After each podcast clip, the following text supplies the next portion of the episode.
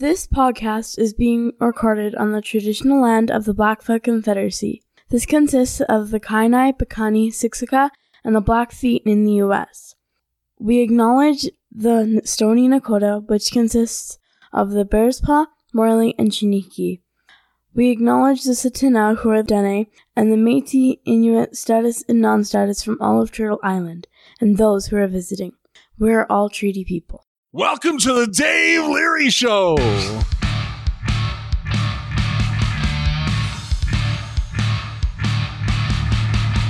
Welcome to the Voices in Recovery podcast, brought to you by Freedom's Path Recovery Society in Calgary, Alberta, Canada. Thank you for tuning in. Please remember that these are opinions that are shared are those of the individuals and not of any agency, organization, or other entity, unless otherwise specified. Also, if you're a minor, please check with your parent and or guardian as you need to have permission to listen to these podcasts. We will potentially talk about violent subject matter, sexual content, and difficulties human beings face on their day-to-day lives in recovery.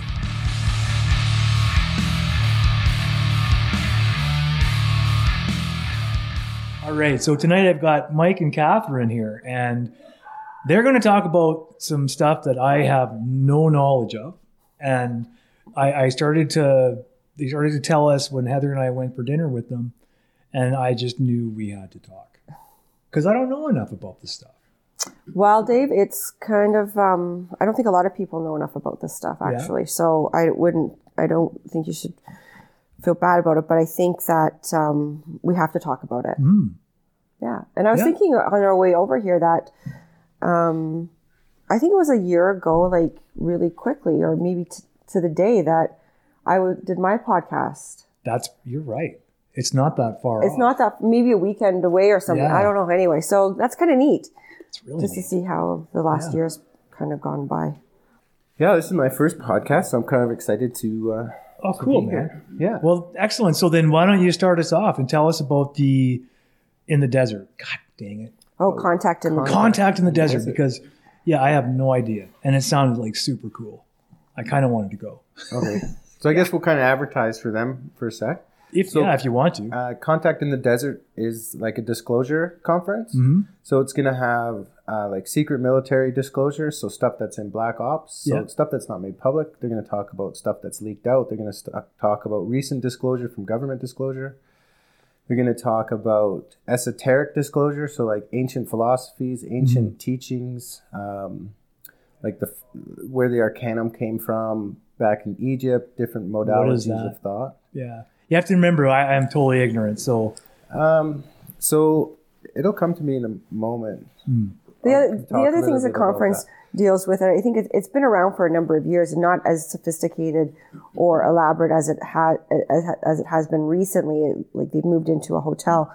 My understanding beforehand was that it was literally people showing up in the desert, camping, and you know, and having a real grassroots movement of of whistleblowers within the um, geopolitical and military and government community um, be, sharing their stories about what they've experienced in these um, secret black op programs, including everything from um, Area 51 and um, and as Mike said, uh, you know, the real or the what some would call like the true history that we are not taught about Egypt, about the formation of our planet or the species within on the planet, on above within the planet. So it's a it's an entirely like once you go down one of these um, rabbit holes, you get lost into a vortex of just endless amounts of information, and they can go as it can go as dark as um, child trafficking and sacrificing to um, as light as you know um, how do we ascend as human beings in terms and and become absolutely like light body blissful entities. So that's kind of what's preoccupied at our our um our, our i guess education or our experience our seeking for the past number of years. Mike and i met um, i think when we were both Mike was further into this community than I was, um, but my seeking through AA um, and needing a deeper understanding of my spirituality brought me to um, a, a, different understanding of what our world is actually uh, all about. And um, and there was nobody else to talk to, so it was kind of funny that mm. Mike and I met um, kind of right when we needed to, because he was really into this kind of stuff, and I was too, and none of our friends really were. They thought we were kind of crazy. Mm-hmm. How can I ask a question about that? Just just out of curiosity, like how is it when you start talking about it? Because look, I, I, I have no idea what's true and what's not. I, I am fully aware that I don't know. Right? I'm pretty sure we're not alone. But what's it like though when you're talking to your friends and stuff, and and to feel that kind of like it's almost like a rejection, right? Like of is that harder to talk about? Sometimes, with, yeah, yeah. It's but definitely been a learning curve. I mean, I mean, I think that we are. Um, in terms of all the information out there, like there are certainly giants out there that we defer to that we've learned mm. from, like the David Wilcock, um, Graham Hancock, like people like who are yeah. the people who are really, the, you know, who are the who really know the, this stuff, and we just, um, you know, we're you know in some ways just regurgitating what it is that they've mm-hmm. uncovered in their scholars their scholarship. So, um, but it's been um, over the past three or so years, I think we've gotten better at accepting that people aren't where um, where you are, where we're at. Yeah. Which is, I'm, we're not saying that we're any better than or worse than. We're just, mm. we just have different information. But as as more of it is being leaked in, as mainstream, more of mainstream adopts that what we are talking about, that what it is that we're talking about, um, we get we get the oh did you see what you know what CTV said or mm. or what mainstream and what's Q all about and you know because now it's becoming mainstream and so people are looking to us now to help explain what it is they're hearing yeah from a different perspective because a CNN perspective or a CTV perspective is you want to be you need to be very discerning mm-hmm. even you know even though they're reporting on it what are they reporting mm-hmm. Anyway, I'm taking up. Well, they're gonna they're gonna rep- they're gonna record most likely what's popular and what's most believed, or what the they're society, told, right? What like, they're told to because they're owned by American Media Corporation mm. and and and um, they're controlled by the powers of this world, and so their their message comes from high up, and so that's why when you're on Facebook, you'll see every once in a while. Um, different anchors from around the globe or mm. around American television anyway, saying the exact same soundbite yeah. at the same time. And so that is, um, that's what they're told to say. And they will sit on stories and they don't, and journalism, I think, has generally gotten watered down because they don't ask the hard questions. They might report what you've told them to mm. report, but they're not asking the deeper questions. And so citizen journalism is what is actually taking over. The, mm-hmm. the, the um, and the creation of the internet has been so so important in that endeavor because it's put together a platform for people to access any information that you want to access. And really if you don't it's it's really a choice to remain mm-hmm. ignorant in this day and age right? Yeah. it's so easy to get information. What's not easy is discerning what is the truth. Yeah like how much so you've been doing this a little bit longer than catherine. So like how much bad information is there which makes it difficult to ascertain what's real, right? Like, yeah, I, I, I don't know. I think there's a whole bunch of information, whether it's bad or not. I don't know. I think there's a whole bunch of what I would call limited information. Mm. So, like, it's like when the mainstream media talks about these tic tacs that these Air Force fighters. Yeah, I just saw a, a podcast on it. Yeah, yeah. So they're they're talking about it in a way that is going to focus your attention on what is it, um, are is it human? Is it not human? Mm-hmm. Um, so you're going to focus your attention away from the, one of the main one of the main things that is the biggest issue for humanity to face is that if these vehicles came from another star or planet system, mm-hmm. they didn't come here with fossil fuels. They they came here with a technology that when it when we fully accept that and understand that, where we're not driving cars, we're mm-hmm. not flying in airplanes. We're not burning fossil fuels as a fuel any longer. Mm-hmm. And so if you looked at our entire global economic and geopolitical structure is almost solely based around fossil fuels and hydrocarbon energy. Mm-hmm. So no one knows how that plays out. Um, and I think that's the biggest thing. So there could be bad information, sure. There could be mm-hmm. people lying. You know, there could be people saying things that they don't know for certain and portraying it as certainty. Yeah. But I, my thought is, if you if you just consume enough information, mm-hmm. that the underlying truth is there, Okay. and then you know everyone's gonna because you're going to get it from different sources, corroborating um, testimony from various sources. That mm-hmm. after a while, and and also I think the more you be, you kind of have like a bullshit test, right? Mm-hmm. Like you you can kind of go, huh, this doesn't seem right to me. Or and you learn to think, okay, what's the angle here? You know, if mainstream media is coming out with um, like this recent one, you know, with um, I uh, uh, Trump killing that general, the Iranian general, like we don't know really what this person did, but it seems to be okay to kill him without a trial or or anything like that. And when you have multiple sources that like CNN, Fox, or any mainstream outlets, and they're all singing the same tune, you got to think, okay, well, what's the actual real story here? And what's behind Trump making that, taking that order out? Um, and I, and it, and it's, and I think what, what the disclosure community is trying to get at is for people is to, they ask the questions like, what is this about? Because it's not about what you're being told it's about. It's something different underneath. And it's whether it's um, a, a quid pro quo deal that Trump is making with Russia or whatever, you know, like there's something beneath what it is that we're being told. And, um, I- and I think that generally what the disclosure movement is about is it's, it's bringing to light this information that has been so readily accessible that has been brought to us a lot through whistleblowers and a lot through people doing a lot of research like archaeologists doing their research um, and putting these hypotheses out there that um, we're just mainstream or the government controlled narrative doesn't want us to know about.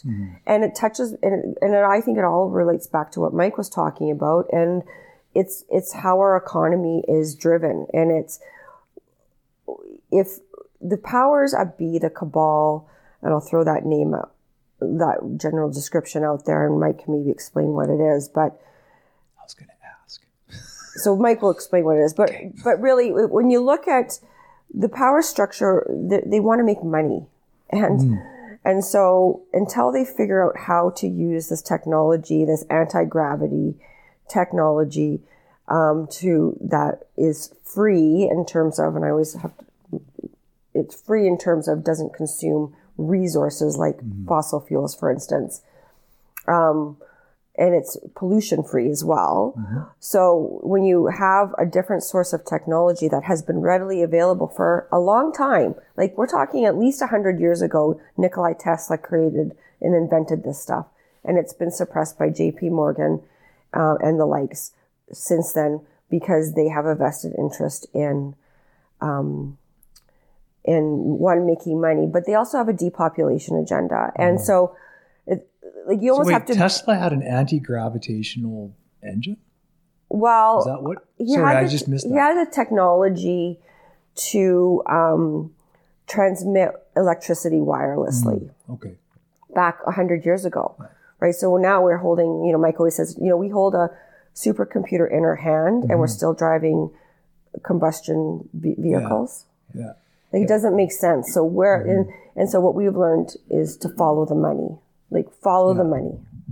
So Tesla's primary invention that got him in the most trouble um, was he was pulling energy out of the ether or out of the vacuum flux or out of the atmosphere. Yeah. Basically, you're using the Earth as a magnet, and of course, it's rotating, right? So you have a rotating magnet, and then you have a coil, right? So that's every electrical generation, almost ever and forever, is based on a rotating magnet or a rotating coil, and a coil and a magnet. So he he generated enough power. I think it was uh, early in the 19, eh, 1900s, where he knocked out a Westinghouse power generating station. So he uses some power to to power up his system at Wardenclyffe, and then he knocked out a Westinghouse power station. Um, so he was generating enough power to oversupply the entire grid in that area, Yeah. and he wasn't burning a fuel. He was taking it right out of the atmosphere. So How was he doing it? basically, the Earth is a magnet, Yeah. and it's rotating. And then he he erected a coil. So the coil is up. Okay, so he created the coil. Yeah. Yeah. So he just built the coil and put it up on a tower. Yeah. And then the rest is just the natural dynamics of the, the Earth's electromagnetic system. And then it's, course, is grounded to the Earth. Mm-hmm. Um, so that was a that was a major problem. Then wireless electricity. He worked on uh, directed energy weapons, which are now real. The U.S. military is openly um, using them. Mm-hmm. Um, he worked on anti gravity. Yeah. Um, a lot of those things, although we know he worked on it, it's not available because when he died, he lived in a hotel. Mm-hmm. He was by himself. Uh, the U.S. government confiscated all of his materials. Yeah. There is a there is a, um, a museum somewhere Mm-hmm. that I'd like to go to to see what is publicly available. Yeah. What's the museum? Um, it's just a museum of Tesla's Oh, okay. works Yeah. because not all of it was confiscated, and he did a lot Yeah. of publishing early on. hmm Yeah, it's like lots of patents and stuff like that, right? Yeah. Yeah. So going back a bit, what's a cabal with that? All a cabal is so it's a mafia, but Hmm. when it's politics, then it's called cabal. So Oh, it's okay. just a group of people that nefarious that work together toward a nefarious agenda. Mhm. So they conspire Yeah. In their own favor. Yeah. So one of the things that um, Thank you. So the cabal is Yeah. is the the the group of uh, thirteen people um, that run this planet, Mm. and they they run. There's multiple factions. So the biggest faction is one of the biggest factions would be the the faction that operates through the Bank of International Settlement. So that's going to be most of uh, Western culture. Um, and any sort of Western banking system. And then there are uh, other societies, like different colored white dragon societies that operate in Asia. And then there's some independent nations like Iran, who's not a member of the BIS. So there, there are different different um, agendas, different people. But when I think Catherine refers to the cabal, it's the people controlling Western society, Western banking, Bank of International Settlement, NATO, these types of things. And the people, the, the families that you would hear in the in the news would be the Rothschilds, Rockefellers, Clintons, Yeah. I was going to say the definitely monarchy to you know the monarchies um, in Europe, and so um, the Khazarian mafia is also so, and it's these families who have run the world for a long time. Um, and invented the fiat, you know, Babylonian ma- magic money system that we have now, and in the whole notion of interest and collecting and um, interest, and so um, and they're they're actually the um, they own the Federal Reserve. So the Federal Reserve in the United States is not a government institution. It's owned by a, a, a private group of companies and families, and so um, who have a very specific interest that is not in humanity's best interest. Hmm. What's their specific interest? Well, I mean, I could say greed, but there are their own On the for- surface level. yeah, yeah, But there's an esoteric belief structure that is is part of their belief system as well. Mm-hmm. So that it can be boiled down to a duality of service to self and service to others. Mm-hmm. So they are the service to self. And in that, in order to create that structure, you need to have an elite. So they are the elite. So they feel that they're above other people. Mm-hmm.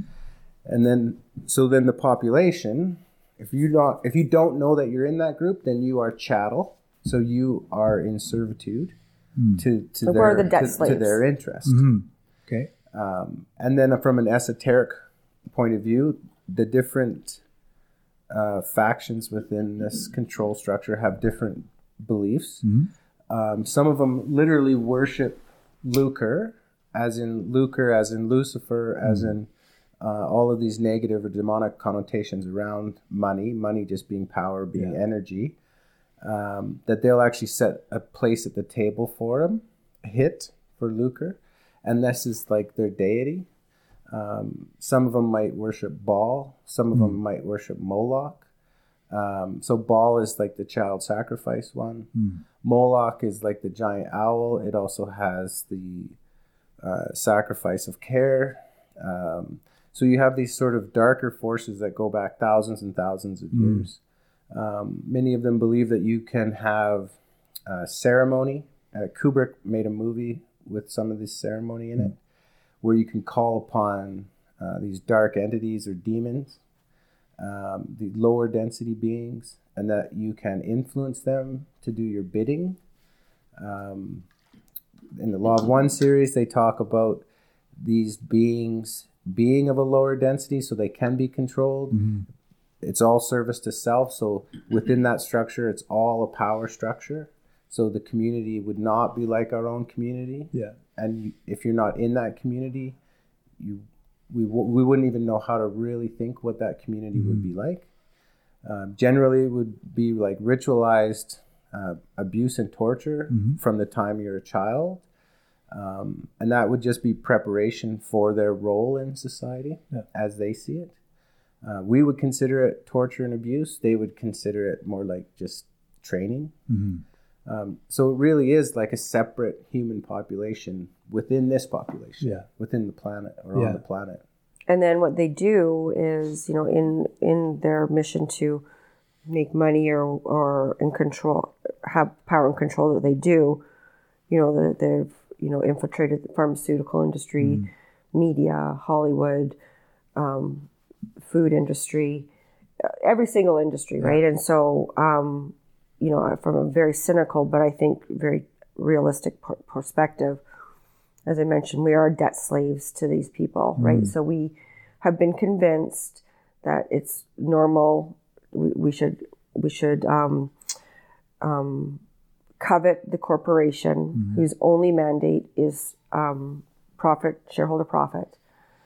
Uh, that's their fiduciary duty is shareholder profit, and um, that we, you know, let's keep them distracted. When I say them, us, distracted through you know, the gladiators in the Saddledome and the shiny lights and the Hollywood kind of programming and television programming and um, keep them in fear, keep them continuously owing us through the creation of this credit system, right? Debit and credit, this debt crisis that we're in. And, um, and convince them that they're not good enough so that they can just continue to consume and consume and consume and buy, buy, buy for the to attain, you know, the what it is that we've been fed we need to buy, Botox or whatever it is. And so um, that's really how I see the world now. And you know, I think that it led, you know, your podcast tradi- traditionally is about addiction, and I think that um, this knowledge, like when I first started heavily drinking, I, w- I felt like I, I was in a deep depression. I felt like I had no idea who I was. I was about 26 years old and I had, I had binge drink before in my, in my earlier years. But, um, really when I, my depression hit was, in, I was about 26 or 27. And, um, you know, I had, I had gone to law school. I had gotten married. I had done everything that I was supposed to mm-hmm. have done by society's standards. Um, but I wanted to kill myself and that to me is just fucked right up. Mm-hmm. And so, and I think a lot of us feel that way. I think a lot of us mm-hmm. feel so out of place on this planet because we are told this bullshit. I mean, like, you know, singers have sung like Pink Floyd. I was listening to Brick in the Wall today and it's just like, I, you know, it's, we've known this, mm. but we've, for whatever reason, the, the grip of manipulation is such a tight hold on us mm-hmm. and we're so tired at the end of the day after we're running around from our nine to five job, picking up our kids from school, making dinner, getting them mm. to their hockey practice. Who has fucking time to fight the fight to revolutionize the world? Yeah. You know? And who can make money doing that, right? Because when we have to live in this in this place where money, you know, like money is not um, the root of happiness, but it's certainly a necessity Of life. Yeah. of life, right?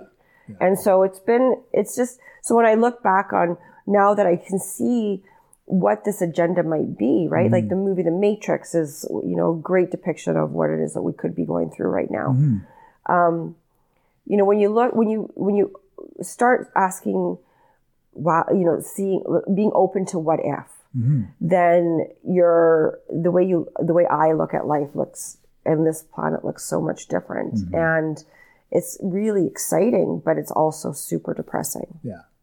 at the same time. So do you guys do you guys think there's like is there like a specific reason or maybe a list of reasons, probably a laundry list, uh, as to why? Because I believe we've known pretty much the essence of what you're talking about for a long time. Like we've known that there's a few people who have all the wealth. Like we know that. That's Yeah. not like a. Um, but what the hell is wrong with us then to just sit by and continuously get led back to sleep? We're Like- brainwashed. We're like, you know, I haven't watched, and it's funny because when Mike and I met, we both hadn't watched t- television, regular programming for a decade. And I stopped just because I found it utterly boring and I was running my own business and I had no time for it. Um, and I think Mike's was probably very similar in terms of the the lack the content was just ridiculous to watch, right? So television programming, you know, they they've been subtly and not so subtly um, influencing us for decades, and that's just one of the ways, like through advertising and through you know the different you know uh, waves that the television emits, but um, and just in our edu- education system, you know, we've been slowly taught that this is what it is that we need to do. This is how we li- we have to go to school. We have to learn this curriculum. You deviate from, you go outside of that curriculum. That's not good. And why isn't that good? Right? Um, there's a reason why, you know, um, they don't want us to know that our true history, and it's, um, and it's it's really an I believe a nefarious agenda because first of all, who gives them the cabal and and those people um, who who put put them in charge? They've but you're right. Like who? How does this happen? But it's been through decades of of slow. It's like it's like being in you know the fish in the in the in the boiling water Oh, yeah, or the yeah. frog in the boiling water, right? It's something like it's very similar to that.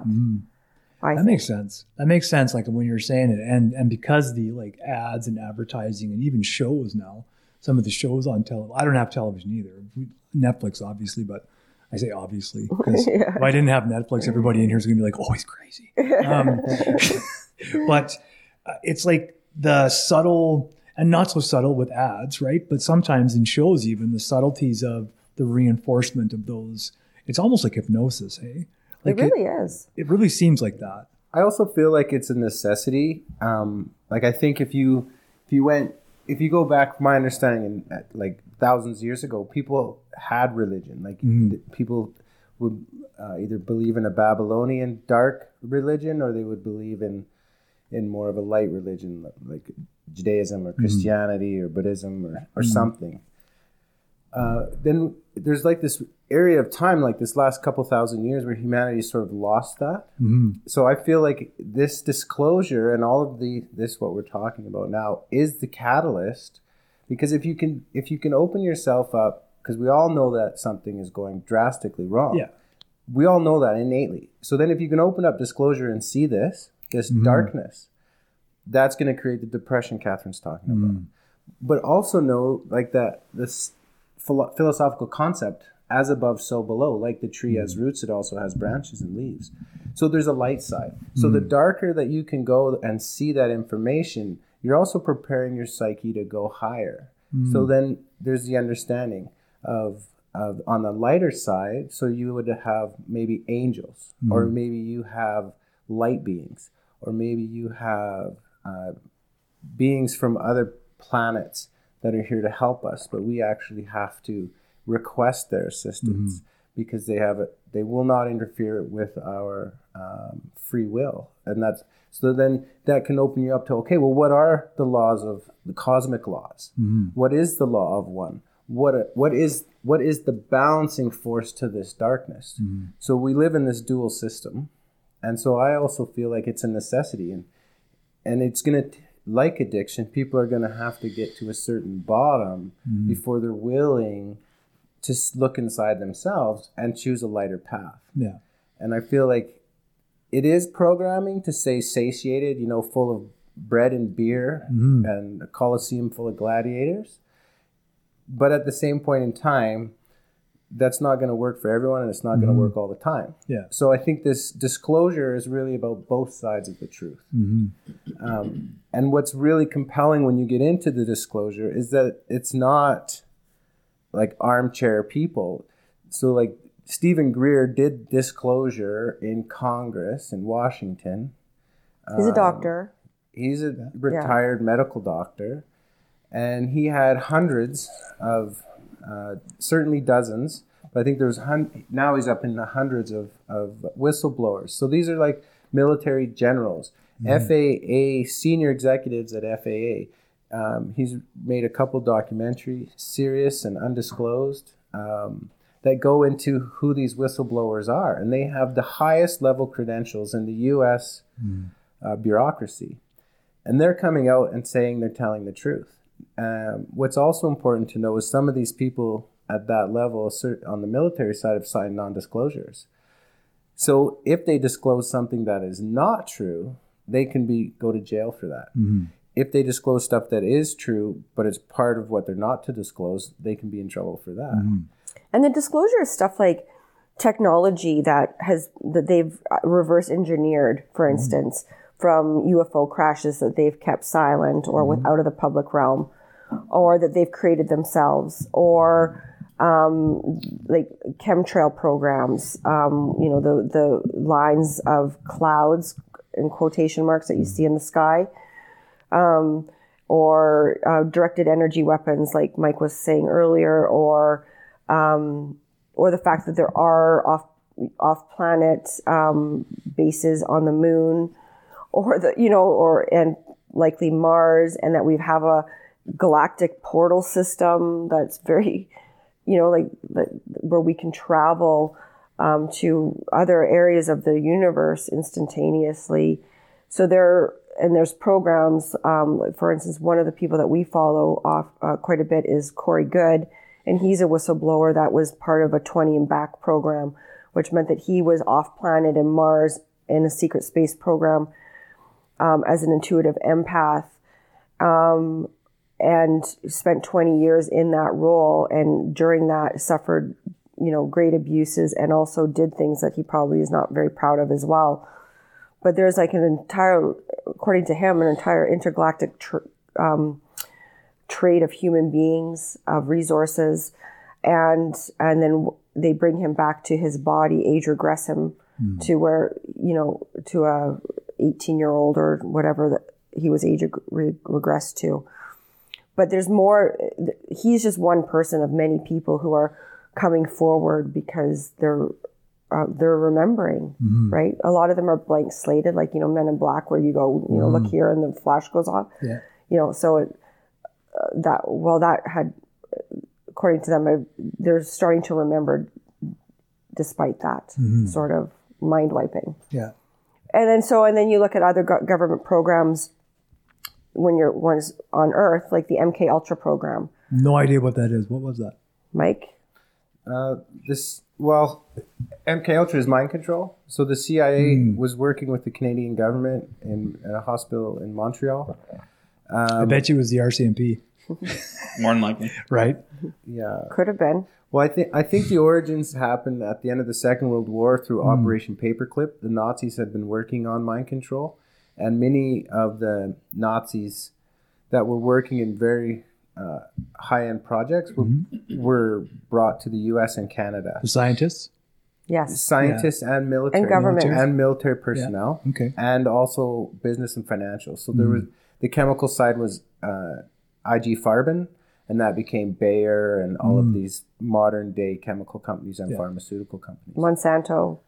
Um, right? The MK, yeah, well, indirectly, the MK Ultra uh, program was mind control. So In Montreal, specifically, they were working on mind wiping, so removing your memory of your own past, and then what some whistleblowers call screen memories, other people call but implanted memories.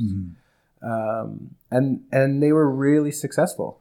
Uh, there's a W5 program on MK Ultra, so th- these people went. Some of the damaged people out of the program successfully uh, sued, and the government and the CIA were both found liable, and they both admitted participation. Um, Trudeau, the current uh, prime minister, just put there's a there's more lawsuits still coming out, and he's put a, a media cap or media silence on the most recent lawsuits. Um, so, like in the movie with Will Smith, when there's aliens in it, when he uses the little pen, so that's for real. That was I think his name was Doctor Ewing. Um, and he successfully mind wiped people and then created new past memories.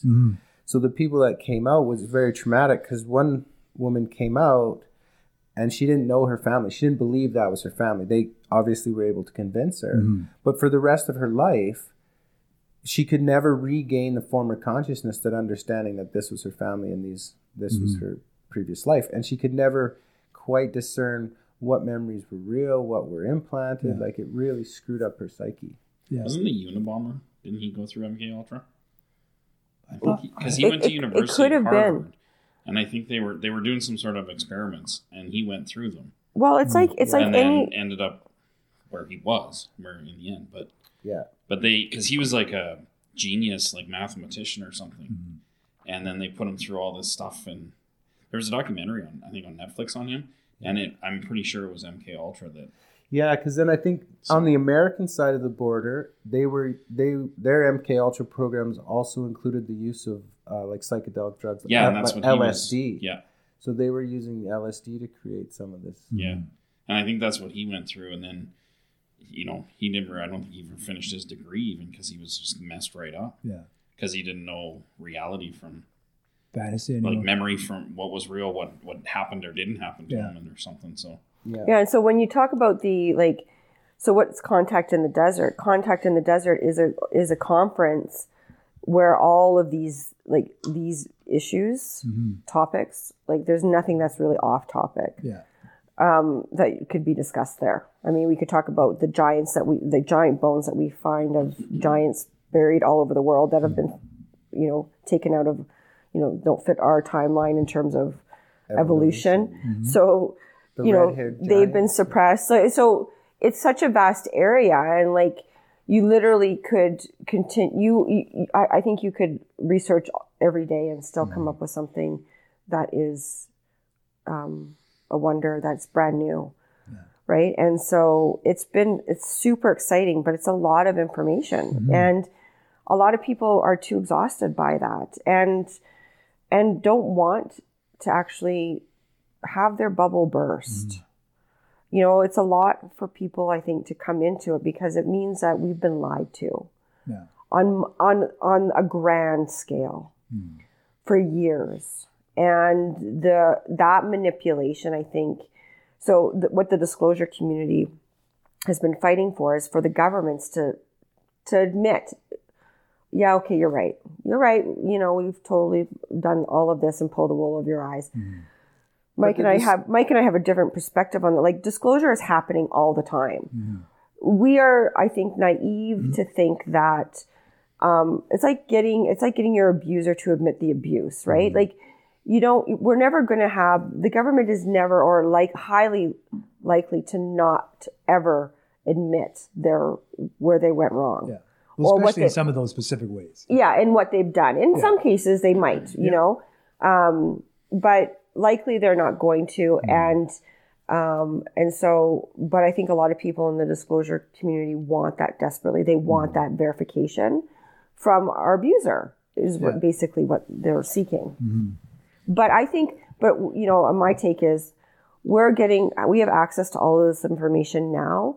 And so it's our duty i believe as citizens to make ourselves informed and to ask the questions and to challenge what we're being taught and to tell, challenge what the media is telling us um, and to think for ourselves.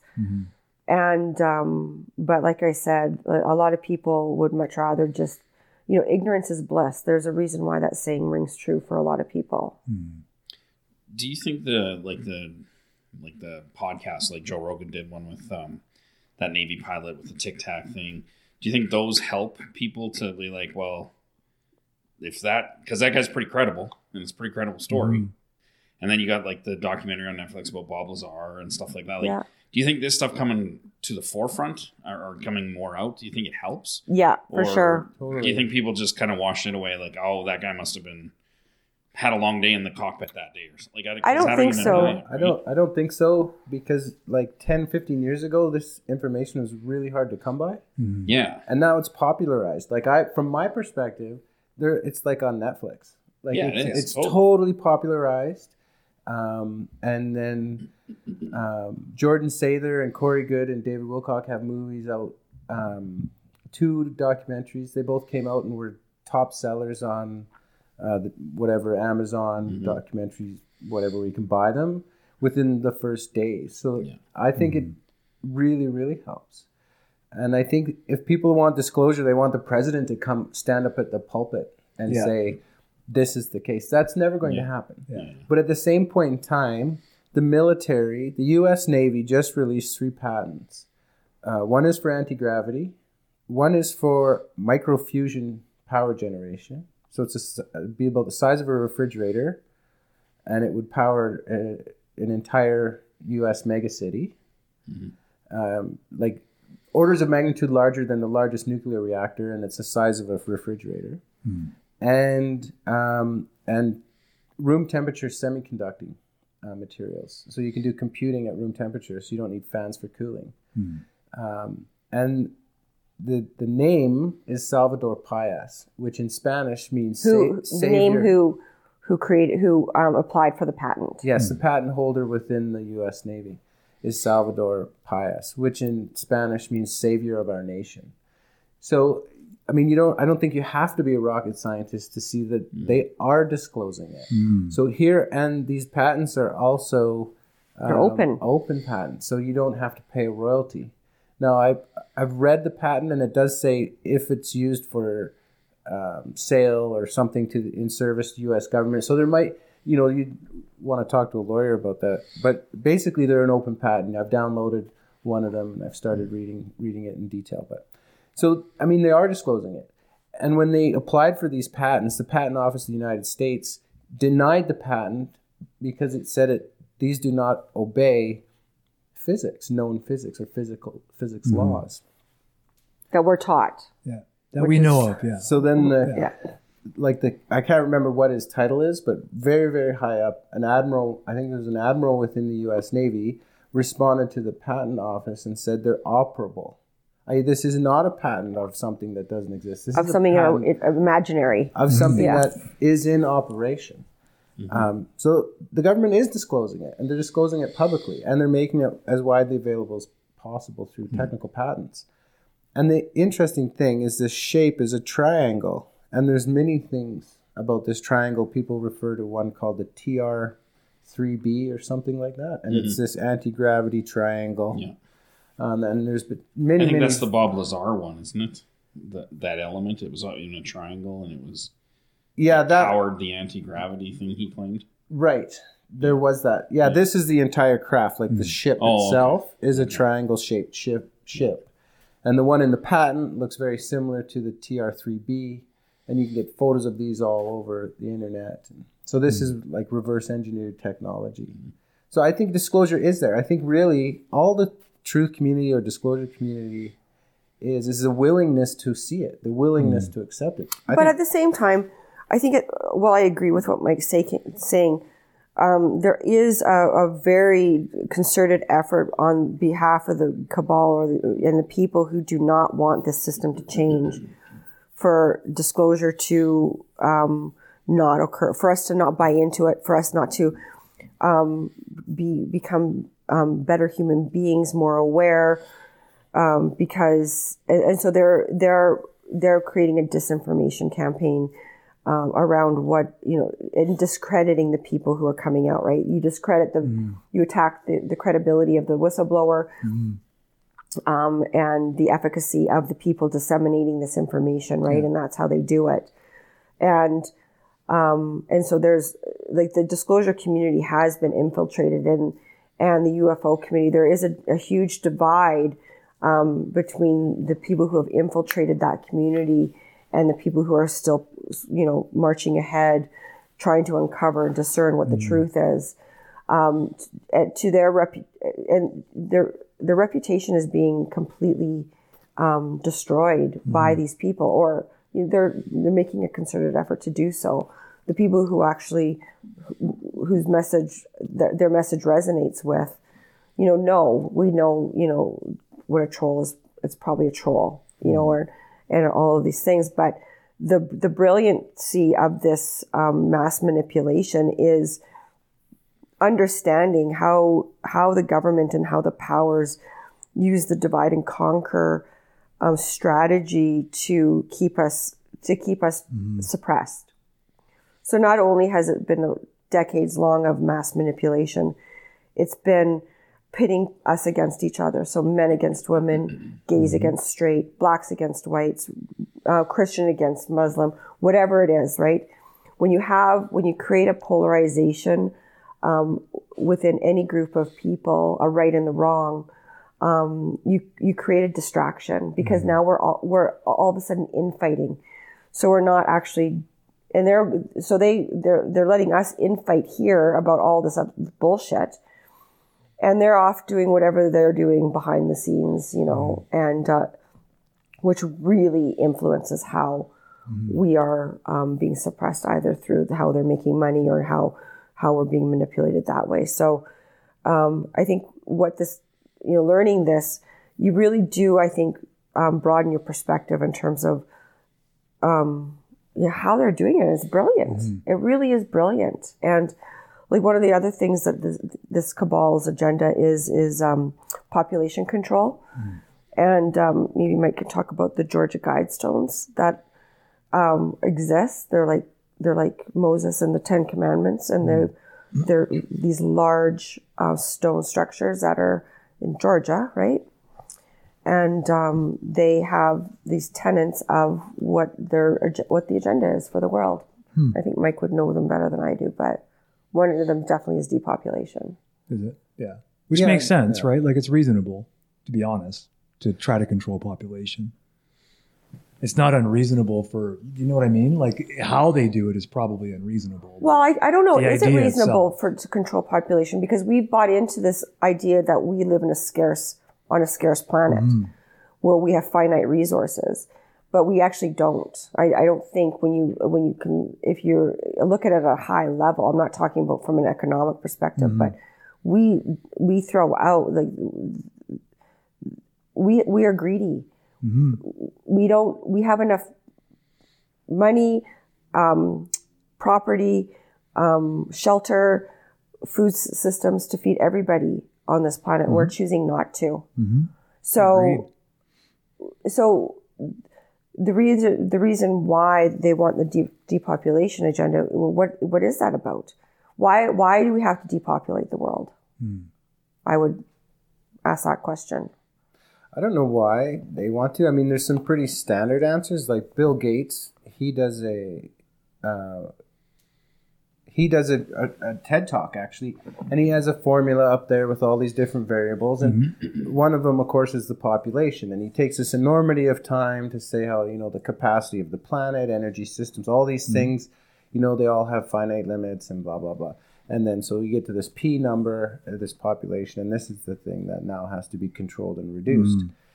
you know, and from the perspective where we're all burning fossil fuels and nothing that's going to change that way, and we're all going to try to consume, and everyone who's not consuming like a North American wants to consume like a North American, yeah, then the under that set of circumstances, the Earth doesn't have that carrying capacity, And I think that's what people look at though, right? and I think that, Yeah. And that's that could be the justification, or that, and that's the one that's probably mass sold to the population. Yeah, that's that's what I was getting at. Not the actual Yeah. reason, but that's the one that's kind of Yeah. sold. Yeah, right? that's the yeah, like marketed like the reason. the CO two is the reason why the the you know that's another thing too, right? But but you know i think from a from a different perspective when you start to look at these uh, suppressed technologies that now the Navy has disclosed, Mhm. and you start to look at what Tesla was doing, uh, once you have energy, you can create anything. Energy can become matter.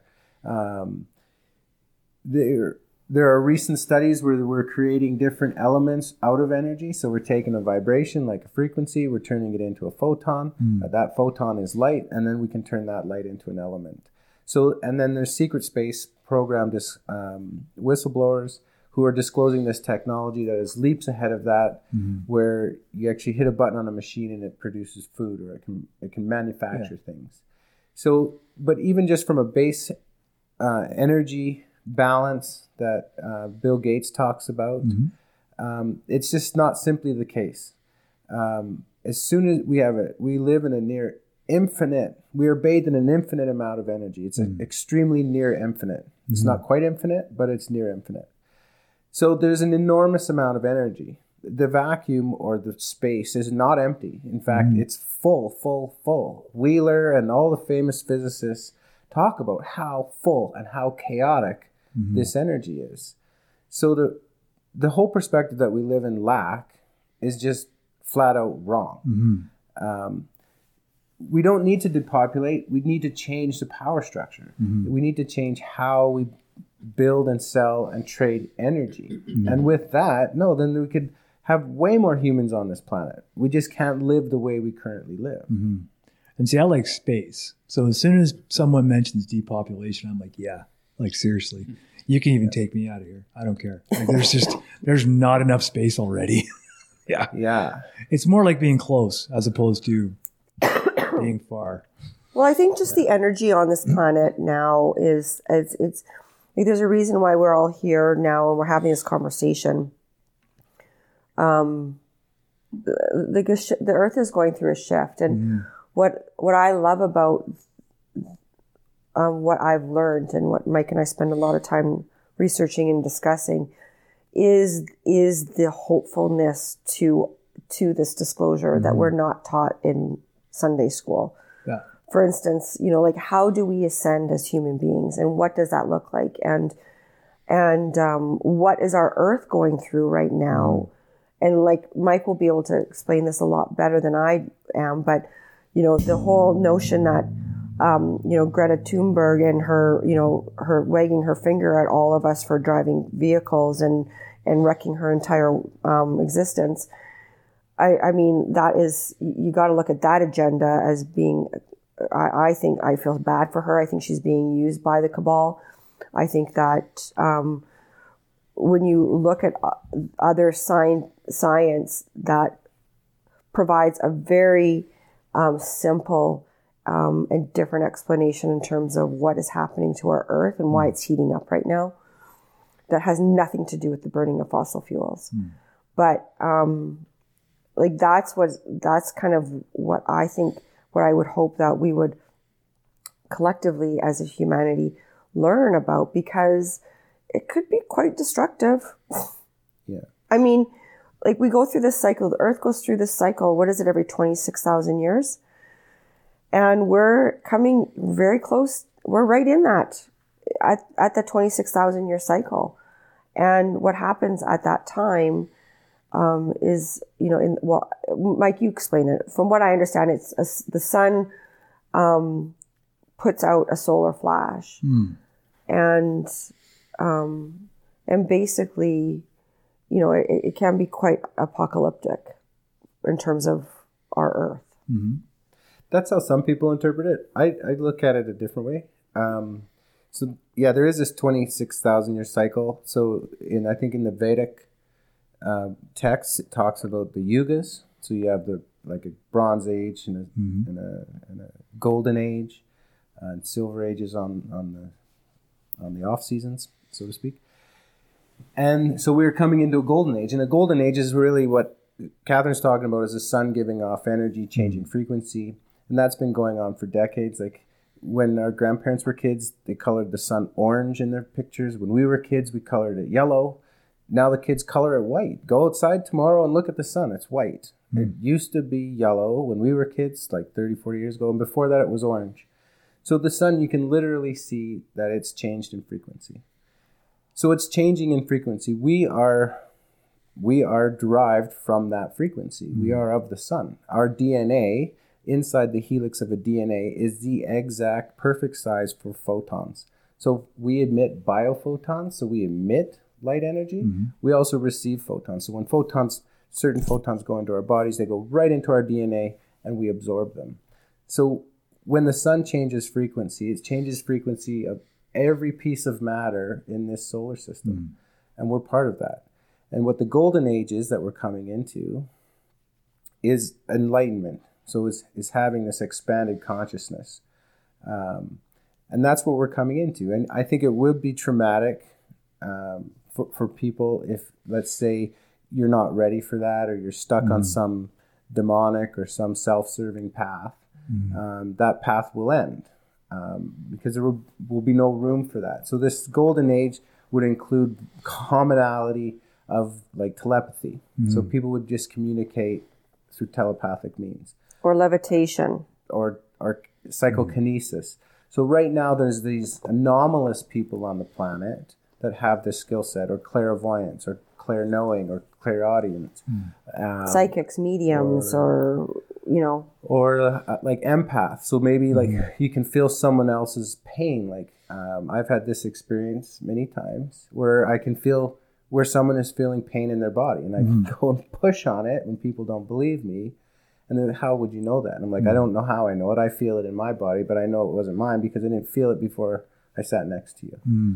Um, so all of these anomalous experiences and, and skills and abilities become the norm. So now in that society where people can feel each other, they communicate telepathically, you would, we would see through all this third dimensional bullshit and lying, and those paths all end. So that might be this traumatic. yeah, and it could Yeah. be that. Yeah. Yeah. Okay, that's fair. What Hollywood likes to portray is the doomsday apocalypse, right? Where you know, and I mean, and you don't really know which, like, I mean, and then another area that we could get into is different timelines, like how we get onto a different timeline, and um, and through this ascension process, and um, you know, what does what timeline do we want to choose overall as humanity, right? Like, what's the consensus timeline? But it's really hard to have a consensus if you're not all talking about it, at least, right? Yeah. But I think most people would agree that there's no need for pain and suffering. I think mm. most people on this planet are good. Mm. I think they want to do right by other people. I really do. And I think that there is a tipping point happening where where the you know bracket good where where that light is is going to you know dominate mm. rather than the dark Yeah. right so i think that's what's exciting about all of this it's just how do we get there and you know i know for myself i'm completely impatient so i want it to all happen yesterday but mm-hmm. the reality is is that you know our linear time understanding of time is not how the universe operates Yeah. right? So our 70 years is really a, a blip in in what the universe has in store for us mm-hmm. so. But i have to believe there's a reason why we're all here right now right? Mm-hmm. And we're having this conversation because we wouldn't have had this conversation 30 years ago we wouldn't have had it 50 years ago and um, I'll tell you, I wouldn't even have had it five years ago. I'll be honest. yeah, yeah, Yeah. exactly. Yeah. Yeah. And but it's happening so fast now, Mm-hmm. right? And and you know who are they're going to be the big transformers are our kids. Yeah. You know, we often hear um, that they're being born as star seeds, and um, you know they they have this uh, amazing intuition about them that is um, they know they have a knowing, right? And oh, Dave's eating some timbits. Well, I think looks good. disclosure is really hard No, yeah, I do, but I don't. because on the dark side of disclosure, you have all this stuff that we went through that's super hard and challenging, Mm-hmm. right? Like you're telling me that these world leaders are sacrificing children for real, and they're they drink their blood, and it's called adrenochrome. Adrenochrome for real. We're right? having a hard enough that's, time. That's super hard shit. Well, and, and the thing but is, then on the bright side, on the light side of things, it's like, okay, you're telling me for real, I'm an eternal being. Yes. That you have multiple lifetimes, all happening at the same time, all through different this timeline and other timelines. And through contact with your higher self, you can gain access to all of that information and influence all of those lives all at the same time. So past can influence, hmm. present can influence the past. So the thing is that disclosure both on the dark side and the and the light side is really tough because if you're stuck on this idea that you know I'm an atheist, I don't have a soul when I die, it hmm. lights out. Well, that shit's going to be really hard. If you're a Christian and you're like, no, I have one single lifetime, and then you know I go up and see Peter and you know, I, he, I'm either in hell or I'm in heaven, and that's it. And but you can see and you can see why they why this why having this information as ordinary citizens is so mm-hmm. powerful. Because and why why a government or a corporation um, would not want us to to understand this. Because mm-hmm. what that does for us is that it puts us it gives us it takes it allows us to take back control mm-hmm. And so one of the things that I've gone through in my life and related to me personally is, you know, I've recently gone through a bankruptcy and uh, personally. And so I, I've learned a lot through that, but because I feel that um, I have, because of what I understand to be true about me as a light being, and also my place in this universe more so and on this world, that that attachment to money and materialism um, that caused the bankruptcy isn't as strong as it used to be, right? And so I'm no longer the perfect consumer because I've learned that that's not the way that it's going to. That's not how I'm going to derive my happiness. Yeah.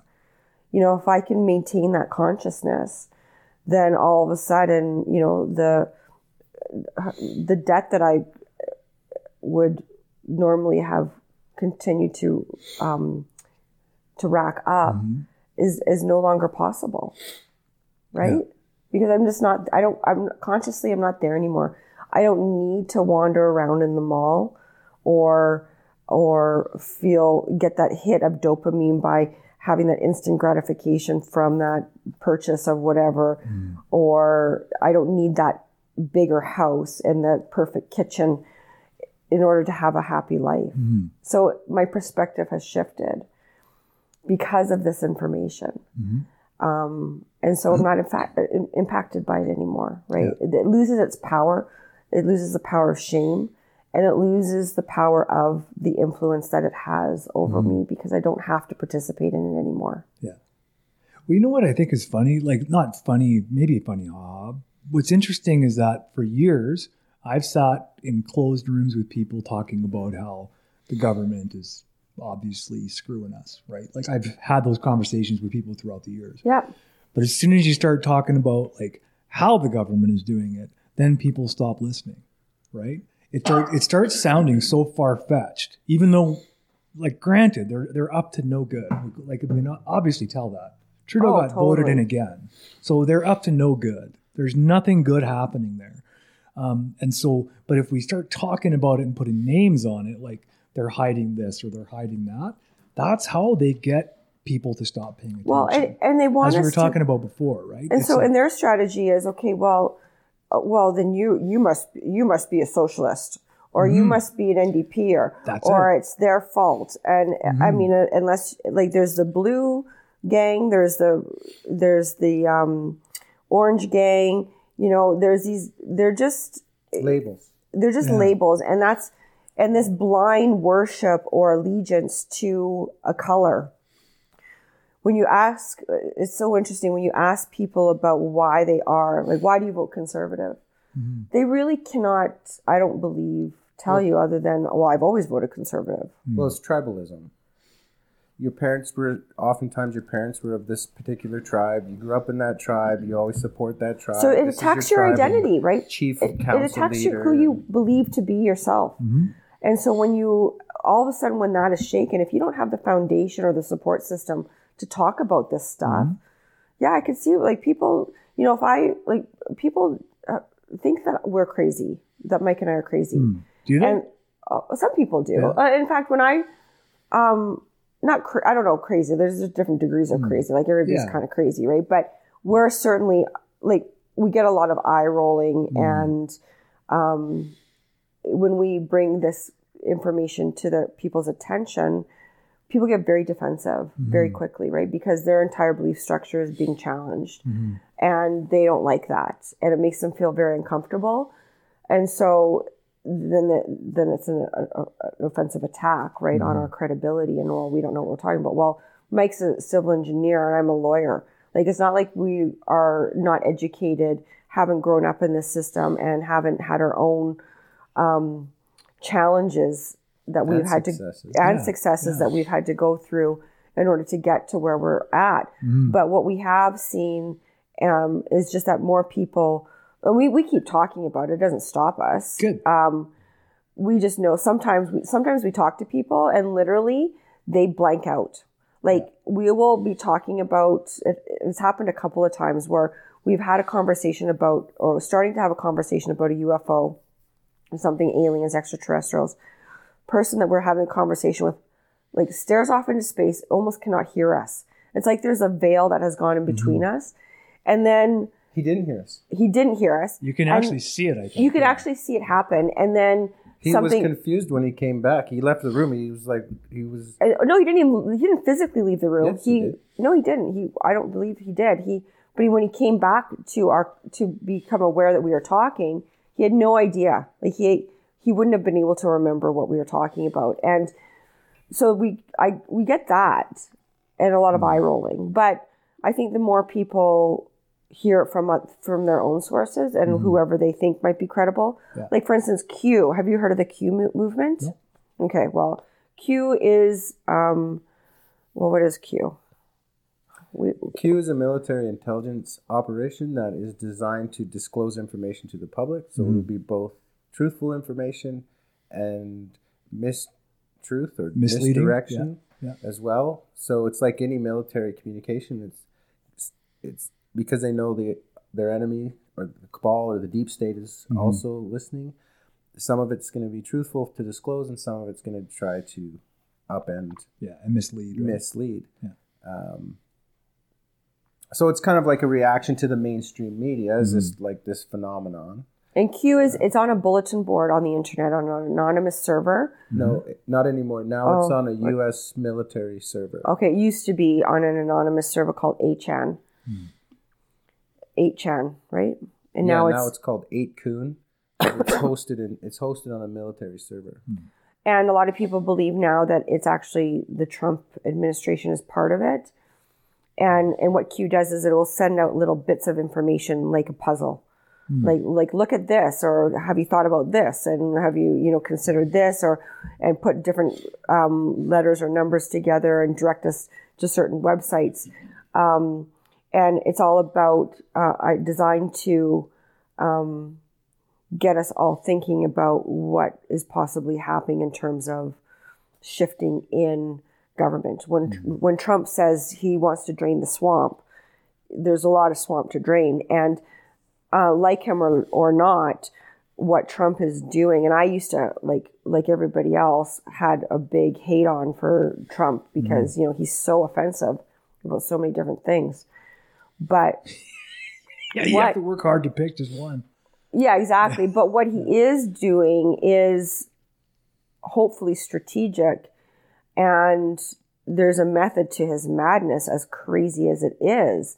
Not to give him a free pa- pass Not in terms all. of his bad behavior, inappropriate behavior. Um, but what he is doing is he is um, he's done more um, than any other presidency, for instance, in terms of holding those to account for child trafficking. Um, and he's also working hard to, I believe, or so we are told, to um, bring certain truths to reality, like 911, 9 11, for instance. Um, and really putting the people in place where they need to be put in place so that justice can happen in terms of taking down the people, the deep state is what you'll hear it referred to as the deep state. Uh, and so, so I brought Q up because one day this summer, my mom, it happened to be on like Fox News or CTV or something like that, where because um, eight, you know, they were Q is getting movement because people are more people are becoming aware of these things, right? Because it's becoming mainstream. As much as the mainstream doesn't want it to become mm-hmm. mainstream, it's becoming mainstream. And so my mom had brought it up to me.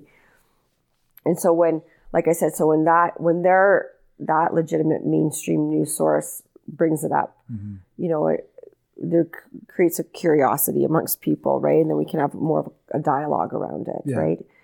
But I think the more information that comes out, like it's going to happen, it's happening so fast. Mm-hmm. Even in the three years that I've been looking into this information, there's been such a huge shift in terms of information that's out there and also perception because, you know, the corruption is, uh, we see it, we all see mm-hmm. it. We've all known it for a long time. Exactly. Yeah. And we have to start trusting our intuition mm-hmm. and we have to start mobilizing in numbers. Uh, we have, you know, like just because something has been the way it has been forever doesn't mean it's the right thing. And, but we're not taught to question anything. You know, we're, we're taught to regurgitate what it is we learn in school. We're taught how to behave by our parents. We're taught when to show up at work between nine, you know, like we're taught all, we have all of these constraints and rules, but it doesn't have to be that way. Yeah. Well, it does if if they wanted to keep it the same. Right? Oh, totally. Yeah, and I think that's the that's the the trap, right? Is that we can talk about it and we can have all kinds of dialogue. Like I can have lots of dialogue with people about helping others and being useful to others and all that kind of stuff. But as soon as there's a point of fear where people hit in terms of they're not going to get enough, right? That scarcity issue, um, then the conversation changes away from helping others, right? It's like there's a, still a disconnect. But does it have to? I mean, I think no, you still not. talk. Whether or not they're going to receive it is is Yeah. the question, right? And so um, there's a teaching that we've learned um, in this in this movement called the Law of One teaching. Hmm. And it's a very it was channeled material that happened in the 80s from an entity, a sixth or seventh density being that channeled through a, a person um, in the 80s. And anyway, there's a book, there's five books. Mike's read them all a number of times. And but the tenets are like of um, the law of, of free will, like respecting each other and your free will, but um, love, forgiveness, and service to others are the three basic tenets, right, of this of this teaching. And I think that um, our, what I've learned our role to be is to keep on, if we can continue to disseminate that information, like other religions and, and uh, spiritual beliefs do, people, because things are happening so quickly, I think that their bottom is will either rise, because pain is the touchstone for change. Um, and it's happening because things are shifting so fast right now. I think that a lot of people are going to become a lot more, um, will want to be seeking that solution and will rise to the same vibration that we're, that we're rising to as well. Yeah. So do you guys think that maybe like a lot of the conflict that we're seeing like in the world in general is because not solely because I'm not saying causation versus correlation, but like partly responsible to the fact that we have all this information now that we didn't have 20 years ago and now we're pissed. Like we're kind of pissed and we don't really know what to do with it because we don't know who we're mad at. Because we're still lost in the mire of not knowing who these people are who are in charge and misleading and misguiding for their own agenda, right? But is it possible that's part of why, like the world? Because what I see, I work with humans every day, and that's what I do. And what I see is humans getting more stressed, more angry. I don't see them getting better. I, I mean, some people get better, of course, Yeah. but I don't see it getting better out there. What I've seen over the last four years is a complete decline in. I would agree with you, and I think it's going to get worse. Like, yeah, that's kind of where I'm getting at. I don't like. I mean, when you talk about different timelines, I think Mike is likes to be, be more optimistic than I am on. on I like Mike's optimism, though. Yeah, I like it. I do too. and I think that, you know, from a law of attraction perspective, you kind of need to have that, Mm-hmm. right? Because if we are co-creating our own existence to to be bogged down in the doom and gloom Mm-hmm. is um, not, I don't think, where we want to be. Having said that, my own experience is that pain is the touchstone for change. Mm-hmm. I don't seem to learn any different, and I don't see why. There are some that do. Believe me, there's some that can look at my situation and go, "Holy shit, I'm not going to do that," and steer Mm-hmm. clear away from that. Yeah. But for the most part, I think most of us learn through pain. And when there's no need to, when you're living a cushy life in Mount Royal or wherever, Capitol Hill, in a nice house, you have food in the fridge, you have a car in the garage, and you have a roof over your head. What what's what's to worry about? Like, there's nothing to worry about, right? Like we, Yeah. but you're right though because there's a the energy is shifting as well. So we're not happy. That's not satisfying anymore. And so the fact that we've also been um, um, educated to become to question the existence of God, Mhm. like that in and of itself could be a psyop, right? Sure. To yeah. to put the doubt out that there is a God. Now, is there God like the Christian God out there? No, in my opinion. Mhm. But um, is there an infinite energy that's more powerful and than and more influential? And is there a higher self that I have that um, is truly who I am? We're not taught that. Like Yeah. nowhere ever was I ever taught that I have a soul and that it is infinite and that I'm here in this meat suit for a 70 year tour. Mhm. Nowhere ever am I taught that Yeah. or that that's a possibility. So I think though it has to get it's going to get worse. But I think that with with that worse experience, like famine, fires, I mean, like there's Poor Australia, man. Speaking exactly right or you know the earthquakes the the, the drought in Mm. california Yeah. like all of these things are like are they natural. There's a lot of evidence to suggest that it's not. Mm. and that it actually is it, it is a targeted weapon system that has caused this destruction for a specific agenda. That some people believe that there's a world war iii playing out right now the information uh, you know world or the this it's a silent world war iii that we're that us people who go to work from nine to five have no idea about it's happening at a geopolitical level that we're just not even able to God, comprehend. that would make sense as to why it's so bananas, to be honest. like, But- it makes sense as to why things just don't add up. but maybe maybe with that that doom and gloom and that hardship rise we that's where we in fact do rise hmm It's funny that you say doom and gloom because as you're talking, I'm not feeling doom and gloomy. Like I'm like I'm liberated by the truth, right? So hearing that there's two sides is is good to for me. well and Right. but the thing is that's because a lot of uh, or should not hearing, but no remembering there's two well, but the thing is, this is what's so great about this is because a lot of people, a lot of the uh, higher ups, um, a lot. One of the reasons why they've, you know, they've tell they've shared with the whi- whistleblowers, oh, humanity's not ready for this information. Mhm. There will be a mass like chaos, looting, and blah blah blah. Should we become aware of all of this information? Which I think we all know is total bullshit.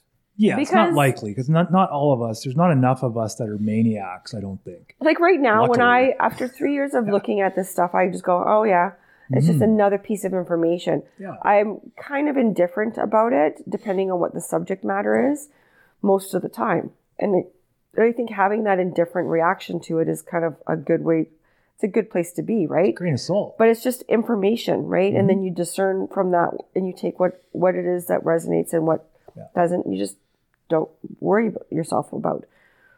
But we can handle the truth. Mhm. Um, they just don't want us to know it. Yeah, and I think they've been telling us that we're not gonna, we can't handle it because they don't want to give it to us, right? Well, the thing is, they well, create. they're not going to give it to us, but it's Yeah. there. like if we let's talk, go back to like how the government is screwing us for a moment. Mhm. So we have the red team and the blue team and the green team. That's that's the very very surface level of distraction. Yeah. Then the next level of distraction is where you'll have a pundit say, "Oh well, I'm not a scientist, or I'm not I'm not an economist." Mhm. But the thing is, we all have bank accounts and checkbooks, and some of us balance them, some of us don't. Some of us are good, some of us are bad. But the concepts we all understand. Yeah. There's pluses and minuses. It's very simple shit. I'll say most of us, not all of us. okay, most of us. so you have to look at the Bank of Canada. So in the prior to the 1970s, the Bank of Canada lent money to the federal government and provincial governments for infrastructure.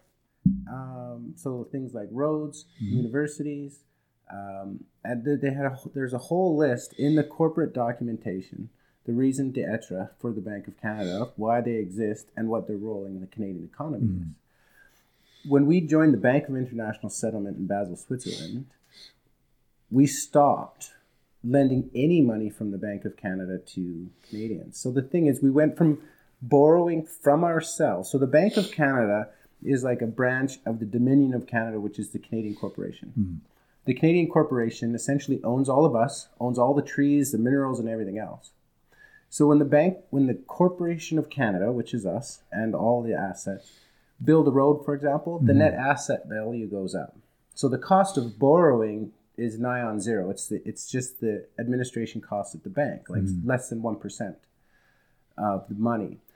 But the value of the whole corporation of Canada goes up because now we have this road for commerce. So we have an education system or we have a healthcare system mm-hmm. that is creating good wage slaves to create uh, A valuable country. value for the country, right? Yeah. So so that was the system that brought Canada from you know from the early genocidal days to the 1967s. Then to we the late joined- genocidal days. What's that? To the late genocidal days. Yeah, Early to late. early late genocide. The continuous genocide. Yeah, that's what I was going to say. It's actually not late yet. We're still in the middle of it. Yeah. Yeah, yeah, exactly. exactly. So then we joined Bretton Woods, or we joined uh, Bank of International Settlement, and we stopped doing that. Now, now we only borrow from from poor for-profit banks and international banks. So now our usury or our interest went from nigh on zero, less than one percent, the cost of administration, to several percent to these banks. Mm-hmm. So you can see that now we're paying billions and billions of dollars every year in interest to banks for no other reason than it is the prerogative of the Bank of International Settlement. Mm-hmm. So I'm not saying we stop doing that altogether because you know Yeah. bankers need yachts.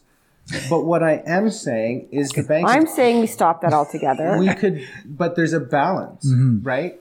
So there are people that argue if the Bank of Canada loans money, you could create uh, hyperinflation like in African countries where their dollars go up to where it's a million dollars for a loaf of bread, right? So, but that's kind of like a chicken little thing, right? If the Bank of Canada lent money, for example, to build a university or a road or a hospital or you name the infrastructure that Canadians need, or maybe invest in one of these microfusion reactors that the US Navy just released as operable technology. Mm-hmm. Maybe we invest in that, right? And we produce an economic good. Well, that's not going to, that's actually going to value our dollar higher. Mm-hmm. So in the past, when this was the case, the dollar, the Canadian dollar versus the American dollar and other global currencies was much stronger mm-hmm. because we were investing in ourselves. Now we're not doing that. We invest in ourselves, but it's all with someone else's capital. So there's, you know, and I think we can all kind of understand that, right? It's Yeah. like if you had a wallet over here with hundreds in it, or you're going to borrow it over here from Jimmy, and if you don't pay Jimmy back, he's going to come break your legs. Mm-hmm. Well, why would why wouldn't you use some of your own money? Mm-hmm. Why would you always go to Jimmy? It just Yeah. doesn't make sense. Yeah. But for international relationships, That's how it's played out. you Yeah. might still want to borrow some from Jimmy because mm-hmm. it's nice. Because if you buy Italian wine and then the Italians buy like Canadian down jackets, mm-hmm. it's nice to have that trade in currency as well. It, Yeah. it helps create value or value association. Mm-hmm. So I'm saying there is a balance there. Yeah. And so, I I mean, it is really simple. And what we need to do, this information, you can just go Google Bank of Canada, figure out when we stopped lending to ourselves and mm-hmm. why. Google Bank of International Settlement. You know, you can find out that we actually own our bank. It's the shares are held in trust. The finance department owns the sh- holds the, hair, the shares in trust. Now that they're in trust, I found one document that says they're in trust to the House of Windsor, which hmm. kind of makes sense, but is kind of upsetting too. But it doesn't have to matter. Yeah. You know, we can still govern ourselves the way we want to govern hmm. ourselves. And the thing is, we just got to go back to our politicians. Who cares what color they are? Yeah. Who cares what team they play for? Hmm. Um, and ask them these questions. Get get the politicians to look into this stuff and Mm. educate the politicians. It's not just educating ourselves. We live in a democracy. We have to participate in it. Mm-hmm. If we don't participate, we always sit back and say them, them, and they, Mm. them and they are ruling our lives. It's like, well, them and they are us, right? At some point, Yeah. if we participate, it's like a fifth element. It's like we have to have a coup, and where the, the democracy actually takes control Mm-hmm. of the democracy. But in order to do that, we have to participate. Yeah. If we don't participate, then that becomes extremely challenging. I think yeah, I think you just touched on something that's probably big a big reason why things are just progressing the same or similarly is because of that right there. Is that we uh, now I lost my thought, man. My brain. eh? It's like fucking We need to participate in the democracy. yeah, participate in democracy. Um, and we're not. We're apathetic. We're apathetic about politicians and, and elections because we know they're crooked. So instead of changing the system, Well, we, we just sit either there and know- do nothing. Right. Well, and what you know, I've ran in an election. Catherine's ran in an election, Mm-hmm. and I think part of it too is if you don't trust any of the elections in your riding, well, run. Mhm. Like, and the thing is, it can just. I did it for fun. yeah. you know, when asked, what are you going to do if you win? Because, you know, at the time I was having quite a bit of success and it would have been a quite a big pay cut. And so my accountant asked, what would you do if you won? And I said, well, I've already thought about that. I'm running for the Green Party in Strathmore Brooks. like, as in not going to happen, yeah. right? Yeah. But the more that, but the more that we, um, you know, feel compelled to participate, the more that we, you know, seriously are thinking about um, either, and, but we're thinking about how to do it from a strategic p- point of view. Like we could run as independents, have zero voice at the at the table, or or maybe maybe we run for one of the parties, even though we're not a fan of, you mm-hmm. know, the way the way the party system is. But maybe that is a way to get us to the table. Mm-hmm. Because without being without having people who are willing to challenge the system, it doesn't change. Mm-hmm. But I think a lot of people are apathetic because they're they're not they haven't been also given a reason to participate. Yeah. It's life is good enough for them. Mhm. And I love, you know, like is it is it good enough? Is good enough good enough? Mhm. Right? And but it's good enough so that w- they don't need to, right? And um, they're not feeling it at that level. Yeah. And I don't know, it's it's it is not fun. I think that people who who want to become part of the solution face their own like own challenges because we're highly scrutinized. Mm-hmm. I think I'm a, I'm again more optimistic on that. we, we only need one member, whether you're a mm-hmm. member of parliament or a member of the legislative assembly. As soon as you have your ass in that chair, and that provides you the funding to feed yourself for the mm-hmm. time that you're there, there now you have the time to do the work, and then mm. now you can hire the people with your budget to create the legislation on the things that you want to legislate on, mm. and you can get them on the floor. And when you look at the laws that are passed in recent history in Alberta, there's only been one law that had unanimous vote, and it was Drever's law, and she was at the time sitting as an independent. So the thing is, when you get one member in there, mm-hmm. like the fifth column, which is just changing it from the inside, Yeah. and you table a bill that no one, that many of the cabal or the deep state or these long time political families or mm-hmm. corrupt people don't want, but it's public. They can't publicly come out against it. Now, they mm-hmm. could not vote Yeah. or they could do things, but very few people, if if it is right and true, they're not going to be able to publicly say, "I'm not going to do this right and true thing." Mm. Right? So you don't need to have a whole team or a whole color scheme. And I agree with to that. go there. I You need agree. One person to write the laws, and that puts all of them on trial. How are you voting on this law? Now, what's frustrating, I think, I mean, that's that is a very simplistic, um, I think, way of looking at it. I think that it's uh, it would be an ideal thing to happen, and it could on something that's non not really controversial. Um, but at the same time, it doesn't matter because it's just these baby steps, right? It's like how does progress happen for anything for us as individuals or us as a collective? It's through these things that we do that we take on, and we may not seem that we're making any progress, but we actually are because generate like in this and this shift and this transformation and this shift in consciousness and awareness is a generational thing. Like, I mean, it, it's going to take time, right? Like our and like I said, our children I think are going to be um, really key factors in that.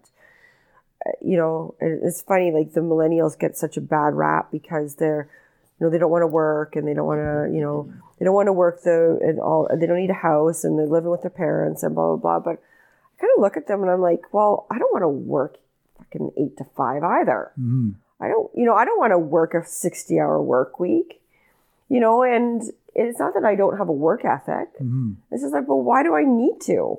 Like, you know, so instead Who of, wants to work 60 hours a week, though? I don't.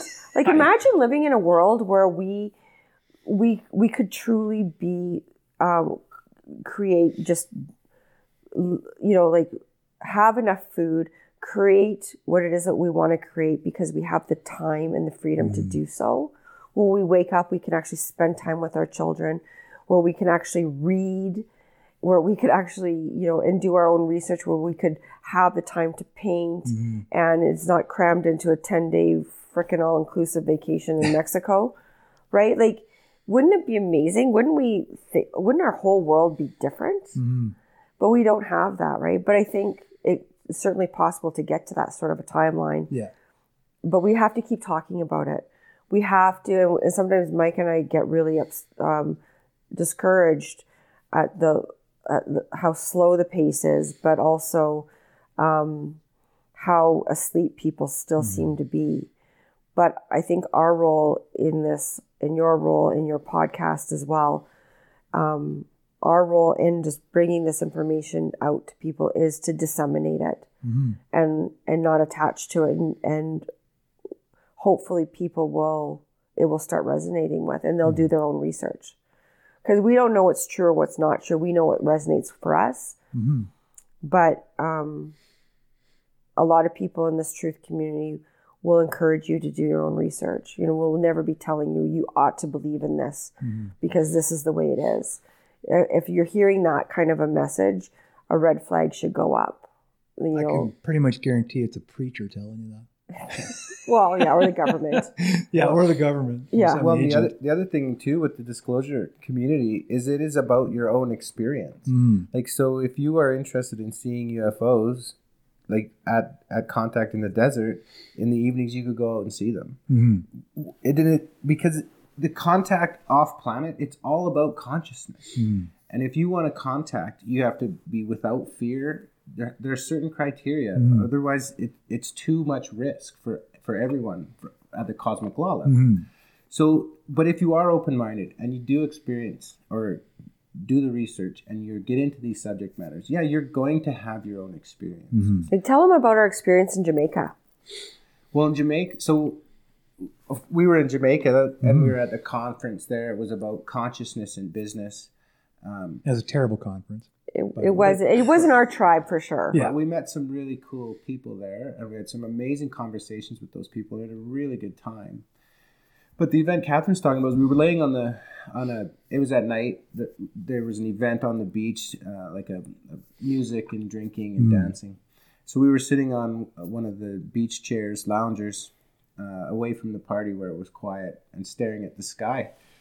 And uh, and we both said at the same time, "Whoa!" And we saw a UFO, and it was it was really interesting because it was really quite close to us. So it was definitely below the elevation that uh, or an altitude that a passenger jet would fly. Like it literally popped into existence and then popped out with a tr- leaving a, a light a red trail behind it. So when, like when it came, it all happened very quickly, but it happened in like a sequence. There was like this bright white light, uh, almost like a sphere or a disc, like a circle shape. Mhm.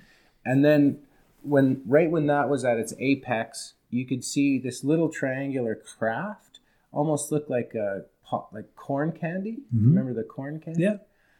And then then that little triangle craft ripped off on this like an angle out, like out of our atmosphere Mhm.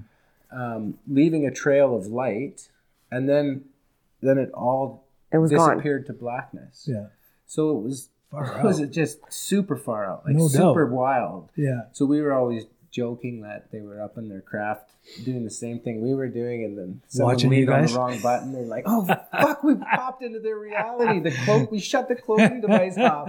Then they, you know, they hit the light speed button and Yeah. Poof. They're like, oh shit, we gotta go, we gotta go. they can fucking see Don't let the people see us. Don't let them see us.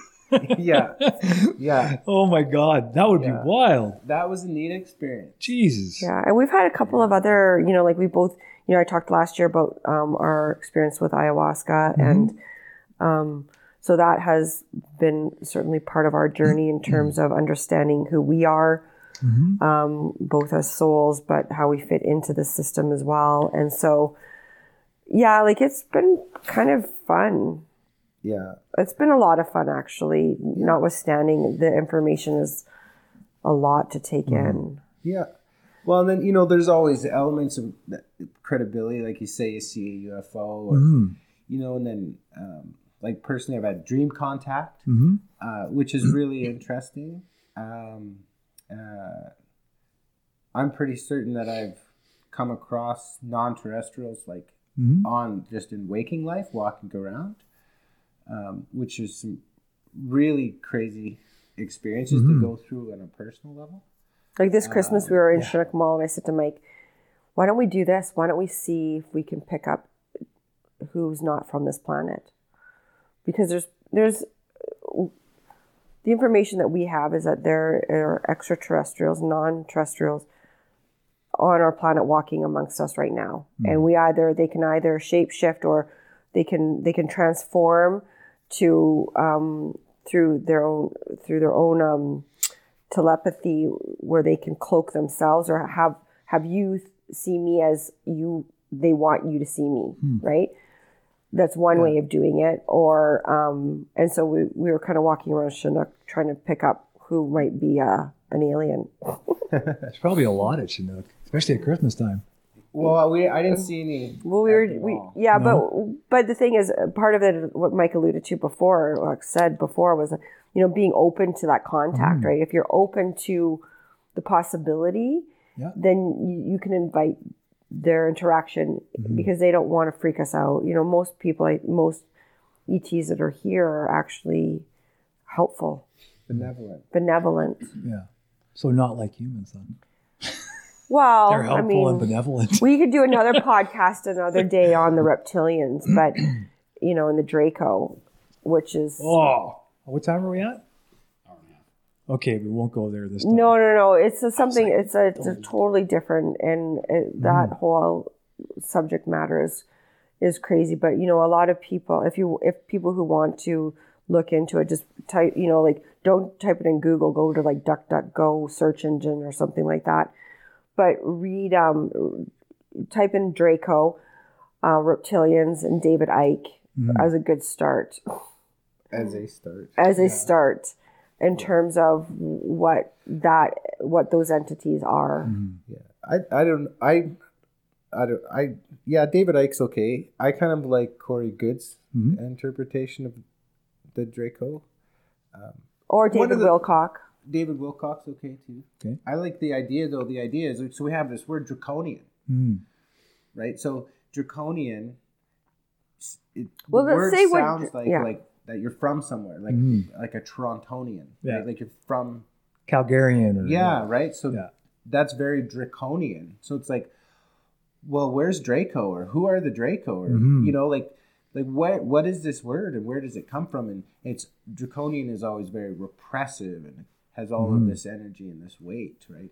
So it's like It almost sounds fascist kind of thing. Yeah. Controlling. Yeah, yeah, very controlling Yeah. yeah. So the, so like so it's right in the word itself Mhm. is the Draco.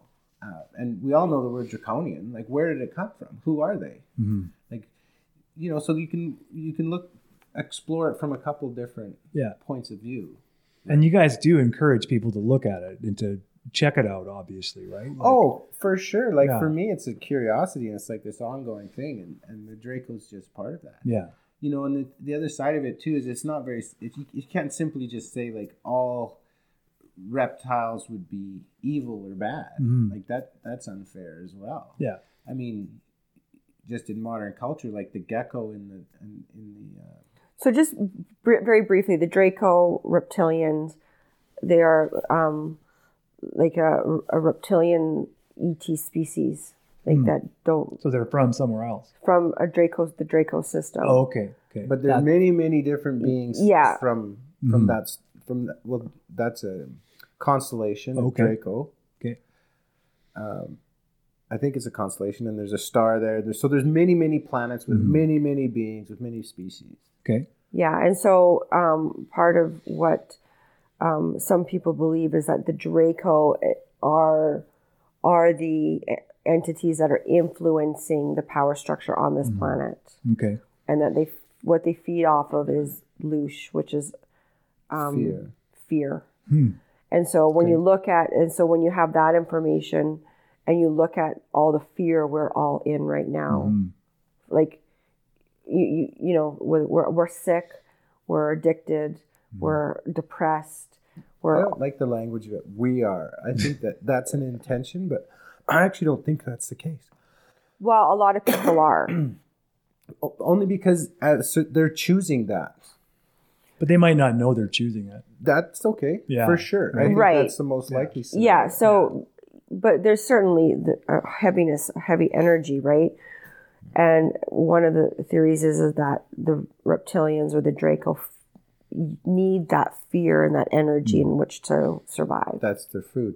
So the parallel on the on the bright side is that so if you do the devil's work, you're the devil's whatever right or left hand, mm. right? Then you get this extra power. So in the songs and mythology, that's how these people become fabulous guitar players, Yeah. right? But at the same point in time, it's on the other side is if you do the light-handed work and mm-hmm. you work with the angels, you gain all of this power to do the Yeah. light work, right? So it has to be looked at in balance. Mm. right yeah because yin if you're willing yang. to go to the Yeah. dark, you should, in my belief, you should go to the light. Okay, okay, mm-hmm. that's fine. And if that were true, if that is mm-hmm. the case, and I were to choose to understand that, then what's the balance? Yeah. because this is a duality. There has to be a balance. I think that's why it's good people are more people are talking about this is because there there hasn't been a balance. It's not only has it seemed darker, but it seems absurd, right? So Yes. to balance out the absurdity, I think we need that light, right? Yeah. oh the- there's certainly that balance, and I, I get that's what we're kind of trying hoping for, right? Is to get to a place of balance. Um, but until yeah, until that happens, it's going to be quite hard to get past the dark exterior of it, just because some of the information and the details of the information Yeah. are the hard things to wrap the head around, right? Yeah, um, because and right whether it was like purposefully or or by accident whatever happened we are the way we are today in terms of the populace right? We're Totally. coming out of this cloud of ignorance. I say we because i definitely am coming out of a cloud of ignorance some days anyway. Um, but it's it's it's fascinating to me because we've just never had the two-sided conversations. No we haven't. Right? Because it's always not been- like this. No, because someone says, I've seen a UFO, and then you have someone disprove that or attempt to disprove that, Yeah. even though it's a very personal experience. yeah. Right. And um, I don't know if it's like directly related, but I was just doing a little reading on Jung, and, and he talks about, he talked about um, personal psychology versus everyone's psychology Yeah. right? And that the personal psychology is only what's at play unless you're looking at the generalities, Totally. Right? right So yeah. this is what I'm getting at when they when someone says I've seen the UFO, whatever that looks like, and then someone else says no, you haven't. Yeah. like you're obviously crazy. So that's the only side of the story we've got. yeah Yeah. We have Yeah. not received the stories of the of the people who have been positively influenced, not just by the by whatever life might be out there, Yeah. but by the life around them. But you know what, though, Right? David, uh, I, I really I agree with you. But like I said, the like I said earlier, the information is out there Mhm. if you want it, Yeah. right? Because and and this, it, I mean, it, it goes beyond this. Like it goes to like people who have had near death experiences. Um, like this information exists if you want to look at it and if you want to spend the time to to Yeah. investigate it. And I think that's the best part about the internet is it's there because the the one-sided super As long as it's not being censored. Mhm. is what is well there's DuckDuckGo and other website browsers. Yeah, you're not going to find a lot of Yeah, you may on not- Google may not- let you find it. But Yeah. DuckDuckGo stuff like that you can get it. But it's always existed. but it's not popularized in the mainstream media Mhm. because it doesn't create fear. It doesn't sell news. It's Mhm. you know it doesn't have this thing. But it's all, like from you can go to like on the light side, like a guy like Edgar Cayce, who's Mm. who uh, goes into trance and contacts his higher self, and through his higher self gains knowledge of whatever he wants. He was a medium in like the 30s. So he Hmm. would diagnose pe- people would write him letters. I'm dealing with this challenge or whatever. So he would go into trance, connect with through his higher self, connect to who they are, diagnose their ailment, and give them the herbs and supplements to fix their ailment. Hmm. So you can go if you have almost any health issue, you can still go to Edgar Cayce's. There's still a foundation, and they still operate it, and you can get.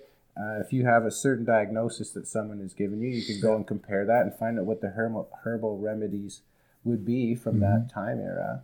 And there has been a lot of medical studies that have said, no, he was bang on and he helped and saved a lot of people. Hmm. Um, so there are these light workers here Yeah. that are in contact with higher selves. Some people claim it to be aliens. Some people claim it to be angels. But we've been so believe. Some people I mean, part of the problem be- is is is learn is scrubbing our, scrubbing us our brains as well, right? Because we've been taught, you know, oh, conspiracy theory is bad. You're a conspiracy theorist as a being a bad thing. Mm-hmm. Well, that's a psyop in and of itself. Mm-hmm. Even that those two words put together. I mean, so we we just need to be a little bit more, I think, open Yeah. and willing to see a different perspective. Mm-hmm. Um, because if we remain closed minded um, and not willing to to see something different, you know, nothing changes if nothing changes, right? And so um, there's a lot out there, and there's people who are living, breathing proof of of living a different way uh, and being different and having different experiences, and and it's real Yeah. and it's possible. I agree it's possible. Yeah, I agree it's possible, likely maybe. But you wouldn't Like- like, but I in think your it's inevitable. Yeah, I mean, yeah. in, in the, The awakening this, is this inevitable. It is. 26,000 year cycle Yeah. is written about in a book called Hamlet's Mill. And it literally is the mill workings or like a clock working of the celestial bodies. Mhm. Like like when we went through the end of the Mayan calendar, that's literally when we pass the galactic the galactic central plane. So in the Mhm. center of the galaxy, then you have all the rings and they form a flat surface. Mhm. Now the sun is traveling uh, around that flat surface, around in a circle around the galactic center, but it's also going up and down Mm. below this plane. Yeah. When we cross through that plane at the end of the Mayan calendar, that's when the calendar doesn't end. It flips over into the new count. Mhm. And then we go into the new count, we entered into the higher energy uh, area of um, space. Mhm. Uh, NASA calls it cosmic fluff um, or the cosmic cloud. And they've measured it. Certain particles within the cloud can be thousands of degrees centigrade. And they can have huge magnetic fields. Mhm. So we're going to this highly magnetized, highly charged, uh, particular dense portion of space Yeah. with our entire solar system. And this is what is changing. This is the, the literally the physics of what is changing our planet, our our, our our atmosphere, our climate. All of the planets and spheres in our solar system are changing. That's why climate change is really like with CO two is such Mhm. a farce. Um, so you can go and look at all the different changes on all these different planets. Uh, you know, the the storm on Jupiter is a different color and a different size. The clouds on different planets are more dense. Um, and you can go through all of Pluto's all of the heating up. different planets. Pluto currently is traveling away from the sun and getting hotter. So, and all the all the planets in our in our solar system are are getting hotter. Yeah, and, And the, uh, so, but what what Mike was talking about the planet with the uh, Mayan calendar too. A lot of people think that you know there was going to be this big like revolutionary Mm-hmm. you know change, and I don't know what their thought, but End of the world, right? end of the world. But really, what it what a lot of people believe too is that it was a change. It's actually the start of the shift in the consciousness in thinking of, of and and seeing things differently. And so Corey Goode, for instance, is a person that we've referred to a couple of times, and David Wilcock. What I really like about their message is that at the end of the day, their message is this: there is no savior. Mhm. You are your own savior, and you will find the answers within. Go within. And it's about meditation, and it's about being calm, and it's about being in a state of love, forgiveness, and service to others. And uh, and I and I love that. That's what AA teaches. That's mm-hmm. what um, you know. All all I think religions from a, when they're balanced and they're not being you know used against us. Mm-hmm. I think that that teaching is the is a universal teaching, and that we will find our own happiness, our own contentment from being within, from finding it from within, where we we won't need anything external, alcohol, drugs, shopping, sex, blah blah blah blah blah, in order to satisfy those things. But we find it within, and that when, and that we are shifting as a humanity to go in that direction. And I think that's what is um, uplifting and um, optimistic about where we are going. And um, because it wasn't this big, like, you know, f- burning bush moment for humanity, um, I think the Mayan calendar shift was it is the shift in consciousness and how we look at things, and it's happening, right? Yeah. That's We- interesting. Yeah, it's Yeah. super interesting, and that's Yeah. just kind of what resonates for me. Yeah. Cool. Yeah, You guys, how you doing? Good. Yeah. I, well, I think what I gathered, like honestly, if I could throw it out there, just you got to have an open mind and dig into the information that's available, right? Like, yeah, well, and you can kind of guess like it's there's so much information that you possibly could talk about, and the lot of a lot of the stuff that we watch are people who are citizen journalists and um, who are have, who are developing their own content by doing their own research and putting their own shows together, usually on YouTube. Now, YouTube is becoming so censored um, that that um, a lot of this content is wiped out and you can't find it. You have to be very specific in terms of how you would search for something in order to get it, uh, if you can get it at all. And that's the same with Google. And so you have to wonder why why is this information being censored and why is it being suppressed? There's a there's an agenda behind that, but It was a matter if you can, but if you can get that information, and you can get it from other sources, uh, there there are books out there. There, um, Gaia.com is another um, pro um, network that we've watched in the past that um, you know has a lot of content that revolves around this. Even you know, you know, even when you look at movies and you look at the symbolism within movies, and you can you know maybe think that you know it's not really Hollywood may not be what it seems to be. Anyway, it's all it's all interesting and it's all stuff that we I think need to just continue to talk about. Mm-hmm. But we could literally talk about this these subject matters for days. Mm-hmm. Like there's no ending. And often Mike and I get into our own worlds and we have spent, you know, many 12 or 24 hour sessions where we just consume information and mm. try to sort it out for ourselves. Yeah. Wow. That's intense research. Well, yeah, I mean, there's a lot to go through. there's a lot to go through. There's an entire history of the solar system. There's an entire history of humanity. There's mm-hmm. an entire new world of physics. Um, like it's just everything that you've learned. It's almost like Yoda says, right? Like you have Yeah. to learn to, you have to unlearn that which you've learned because it's mm-hmm. an entirely different thing. So if you think you're 40 years old and you spent this much time learning this much stuff, mm-hmm. I mean, literally, there's that much in the game Yeah. of alternative information that that exists out there. Well, well, there's we're far more information than I don't know about. Oh, exactly. Right. Well, and Yeah, in they do. Canada too, like we, a lot of our, a lot of the people that we get our content from is from the states, mm-hmm. and so it, it has Or the CBC.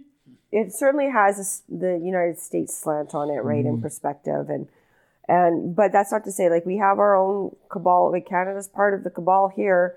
You know, we have our own factions here that we want to talk about and uh, that are connected internationally as well.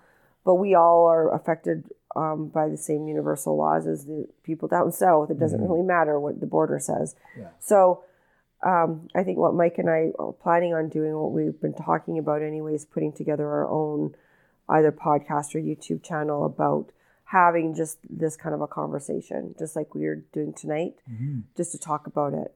Or maybe bringing the conferences up to Canada um, as part of it. Yeah. Uh, the community, from what I can gather, is smaller in Canada, but we have less of a population. But I, I think um, if I just dug around a little bit more, I think that there's way more people out there that thinks very similar to the way we are thinking and we right. just don't have that conversation yeah. I mean, the like the, how I met Mike was I we were at a kid's birthday party, and I just turned to him and I said, "So do you believe in UFOs, or have you had any experience with UFOs or uh, extraterrestrials?" And he was kind of like, "What kind of question is that?" Who asked me that kind of question? He's like, this is a setup. This is a trap. yeah.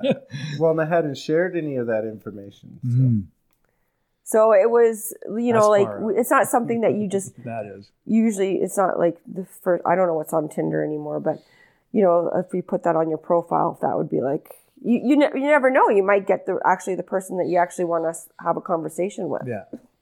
Well, we that's least what you you're get people that were like interested in the same things.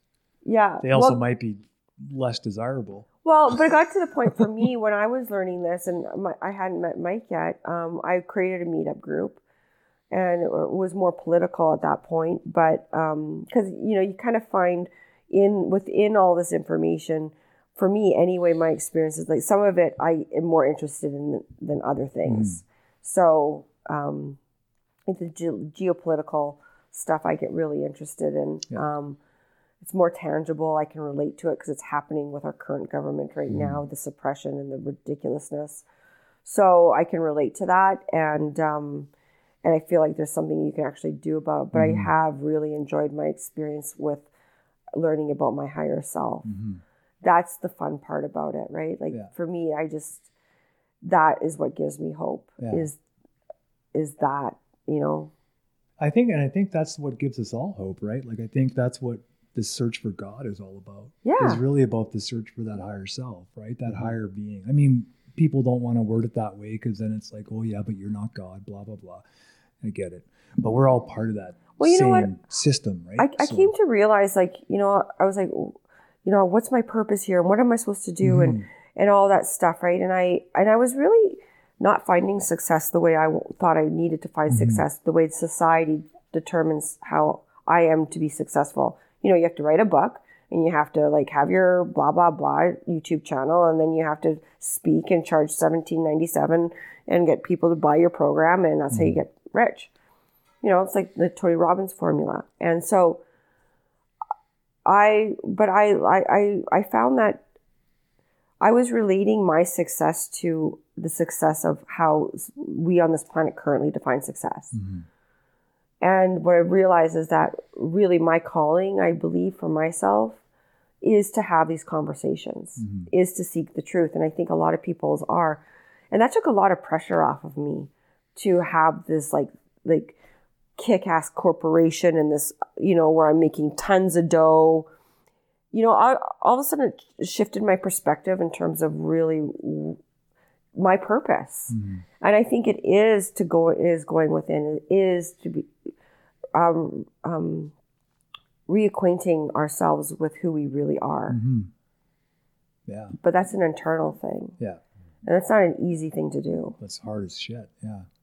Most people don't want to do that. No, and I think there's a lot of harsh critics. Like when you start to equate these these ideas of the inner that inner going inside your inner self, Mhm. from there connecting with your higher self, and then eventually moving into infinite intelligence Mhm. um, and gaining access to Godhead or something like this. Yeah, whatever you might call it. Yeah. Yeah, exactly.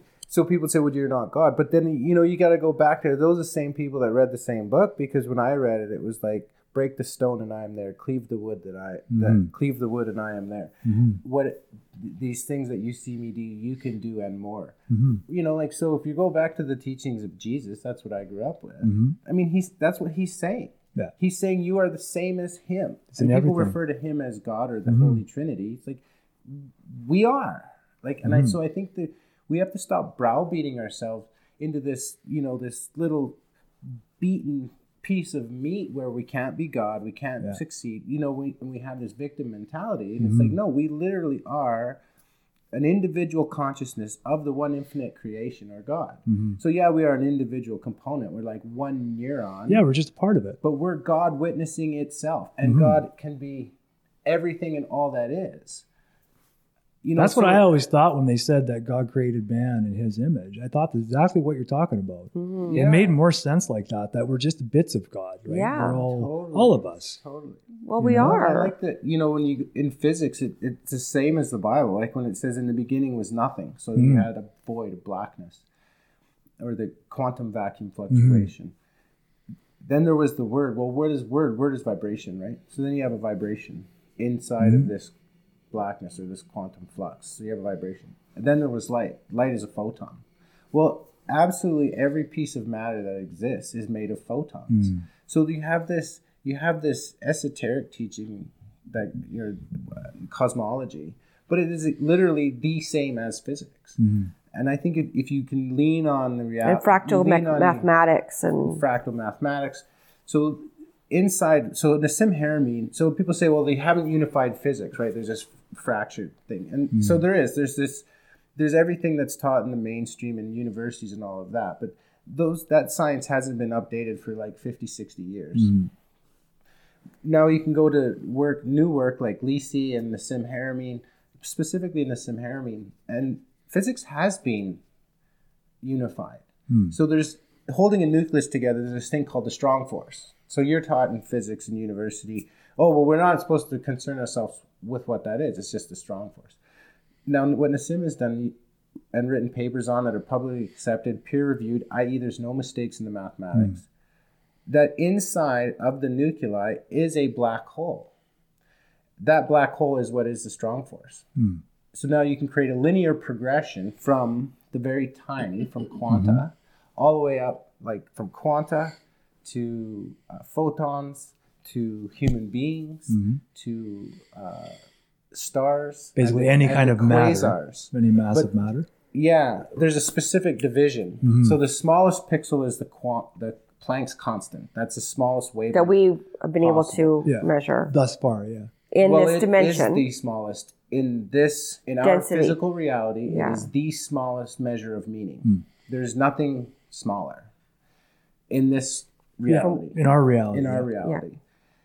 And then it's pixelated on the size of the photon. So what he was able to do is is identify or predict the charge radius of a photon, which was then after he did that, then the Hadron Collider pre- uh, calculated or observed the same phenomena through observation, created the calculations to measure it, and the numbers are um, like near to identical. So this math is working both in observation, both mathematics, and and in in uh, the lab. And so what it's saying is at the center of very specific um, sizes, there is a black hole. So and we are one of them. In when we form, the first cell to form is our heart, and then everything forms around it. And everything spirals around it. So everything grows out of this spiral. And this is a black hole. So when you literally say go within yourself and through yourself you can gain infinite knowledge, well, it literally is take your consciousness through your black hole into the quantum fluctuation. And then from there you have access to go anywhere, to be anything. So this is the same. This is how astral travel works. US and, and this has been widely proven. So they used astral travel to move their consciousness through space time to go out and observe Jupiter because they knew Cassini was going by there. What's they observed- Cassini? Uh, it was a satellite, NASA satellite. Okay. So they knew it was going by. They said, so let's go make some observations, right? Let's take let's astral travel or remote view is what military calls it, remote mm-hmm. view. Let's go there, make some observations that couldn't be done otherwise, and then when the satellite goes by, we'll prove the efficacy of this. Hmm. So they did. They went there and observed rings, and with with telescopes and everything else, you can't see them because you know because of the limits of refraction. You just mm-hmm. literally can't peel the light apart far enough to see that small uh, pixel From that distance, right? from this distance. Yeah. So they went there, observed it, came back. They reported the results to no fanfare. Then the Cassini goes by, sees it, and they're like, "See, we told you we can do this." And so mm-hmm. it's been proven over and over and over and over and over and over again. You just have to be willing to see it. Mm-hmm. And so you have these divisions, right? You have a photon, for example. You have a, which is kind of the base unit of matter, the mm-hmm. first bit of light. Then you have like a human being. Then you have like a sun. Then you have like galaxies or mm. quasars. So you have in the law of one terms going opposite. You have the logos. You have the sub logos, and then we are sub sub logos. So we are a division of the consciousness that is capable of creation. So unlike um, unlike beings that maybe are sentient, but they're maybe not creator beings, Mm. right? So they go about their business, you know, whether it's a fish or a dog or whatever, um, and they don't create much. They live their life, they serve their purpose, they do everything. It's mostly instinctual. Yeah. We're different. We create things. We take our environment and we create things. We, we take an imagination, an idea, and we turn it into physical reality. Mm. That's a unique thing in in in uh, For humans. in yeah. existence. Mm. Um, so we got to stop smashing ourselves into this idea that we're not God and we're not these things. Because if you approach it with a level of austerity or a level of consciousness, Mm. where you're not saying you're God. What you're saying is that you're a creator being. Mhm. And that is an extreme value, an extreme importance. Mhm. And you're here to both observe and witness for the infinite one as as the one neuron, but you're also here for that neuron to either gain in health or lose in health, like you're serving out a karma of your own personal existence. But you get to choose what that is too. So you're not you're not you're not predestined. I mean, this is how I believe. Yeah. Cool. So I think through this disclosure, you can get closer and closer to this information Mm. because you're not going to get it in university and you're not going to get it on CBC. Mm. But it is there. You just have to look for it. To look for it. And if you're curious, it's like this never-ending tunnel of information Mm-hmm. or rabbit hole. Oh my God, it sure is. And, And what we can so do is we can fun. also like, I don't know how this. We can give our email addresses and stuff as well too. Yeah, If give them to peop- Darcy and if people have any questions about you know sources or where to Mm-hmm. maybe point in the direction or just to even have a conversation because it's so important i think that we uh, Yeah. talk about all of this and and that we you know yeah I, I i i i you know like how long has it been two hours darcy and it feels like we've been i mean talking for 15 minutes i don't know for you that's how it's felt for me Mm-hmm. the only anyway. reason I know it's been close to two hours because I have to pee so bad. Like that's the only reason I know. we got to wrap up. Then. yeah, Yeah, so we'll like- wrap up but yeah no Cool. it's um i thank you for having us um talk about this because I, Mm. I at first i was like well i don't know really we don't really have our youtube channel up yet and um, i'm like well, what, what are we going to talk about but i mean i was kind of silly because we talk about this all the time without any Yeah. problems I didn't think it was going to be an issue. I just didn't. Yeah, No. and I'm I'm really glad it was. And thank you guys for coming. Yeah, And- thank you for having us. yeah, I appreciate you guys. Um, and just so anyone out there listening, um, whenever this comes out, like, just try to keep an open mind, right? Try and keep an open mind about towards things you may not have heard before, but also towards things you may have thought were bad before or wrong before. And and one of the things I'm going to use as an example of this is like one something that we did have a little discussion about at some point, but in general, like cannabis. I'm going to take Right. cannabis as an example because we were all told cannabis is bad, all of us, yeah forever, forever. And there's lots of like obviously underhanded shit that went into that, right? Lots of stuff. But the reality is, we we find out it's not so bad. Yeah right? it may not be so bad and it's It may not uh, be so bad for some, right? for some and also what i've learned about it you know from my personal experiences you know you know uh, drugs in general or plant medicine in general anyway i don't Mhm. see all drugs as being equal for sure there's some that are destroyers I don't even sure. think of cannabis as a drug anymore. no it's it's it's not and it's it's something that is i've had my eyes open as well and for me a lot of it has been about my intention Mhm. about where i am and how i want to use it if i want to use it and what why am i doing that and Mm-hmm. again when i was 20 i didn't ask myself those questions i just wanted to get rip roaring high. Yeah. so or drunk mostly drunk because alcohol was mine but yeah we're learning but you know like cannabis used to be a part of medicine Yeah, and I mean that more as our society, right? Like Yeah. separate from us individually, but like as a society, we're just our our mindset is changing. And I, I just I hope people can look at all of this different information, even though the details of the information might be far out, because I keep saying that. But that's because it is to me. Like it's there's no question about it, but it doesn't mean it's wrong.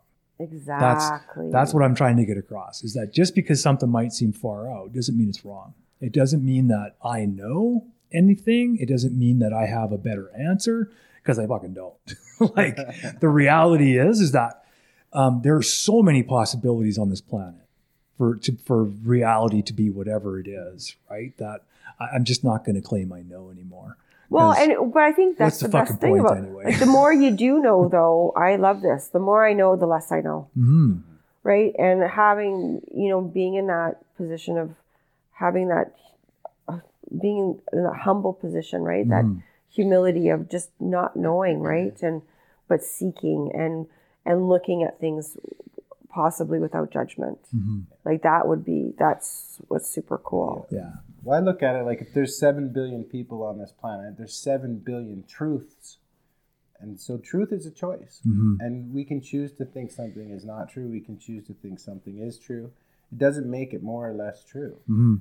Truth is an individual thing. yeah, and all Very and, so. and i mean for us like like the flat earthers for instance like that will mm. probably never be my truth but those people really believe it to be their Yeah. truth you know and i don't know like Now- I, well I, uh, for me it doesn't make any sense it Yeah. doesn't resonate for me but i'm not at all bothered by them thinking the world is oh, flat Oh, yeah. It doesn't keep me up at night. That's for sure. exactly Yeah. like i don't care Yeah, because I don't think they're out there trying to convert people into like flat. Are they, Darcy?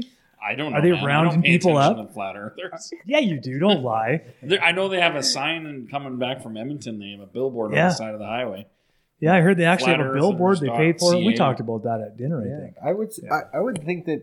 Well, you could just ask, go inside and astral travel, get Mhm. outside of our uh, atmosphere, and have a look Yeah, do it. and see if it's flat. have a personal experience, yeah, and then you will be able to self-identify with a flat Earth or a totally. spheroid Earth. And and frankly, if you believe the Earth is flat, or you believe that um, I don't know, dogs can talk or whatever, like if you believe that and you're not hurting people, I don't give a shit. Like I really don't. Well, and that's just it, right? Like I, I like the it's become a lot easier to manage this information and not take it personally when Mhm. people are so resistant to this information. Like not always. Like some days are Mhm. better than others for me and I get really emotionally attached to whatever um, or frustrated at the level of um, unwillingness to see something Mhm. different.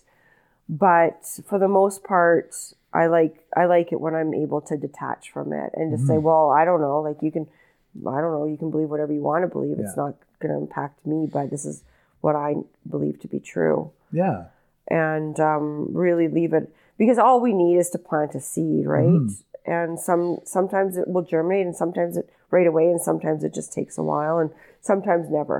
And I do think that there's people on this planet that will never a- awaken. hmm Like that is not their karma to play out here on this planet.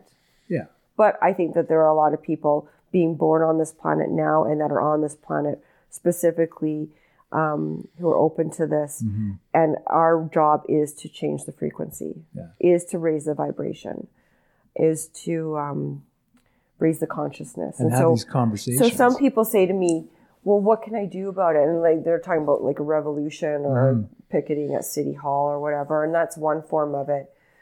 But um, what I've learned is that the answer that I give is, "Well, I'm going to try to raise my consciousness." Mhm. People don't like that because it's not sexy. Well, and because nobody It's- can agree on what consciousness is. Right? Exactly. Like, But for me, it's a it's a becoming.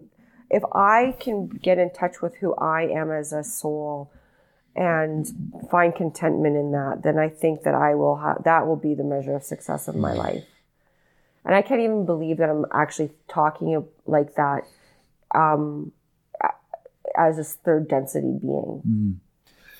There was something I need, I need to say is that the thing that for the benevolent beings, whether you Mhm. call them angels or aliens or Nordics or whatever you want to call them, Anshar. Anshar, whatever, right? Whatever your idea is of higher self, benevolent or positive, Mm.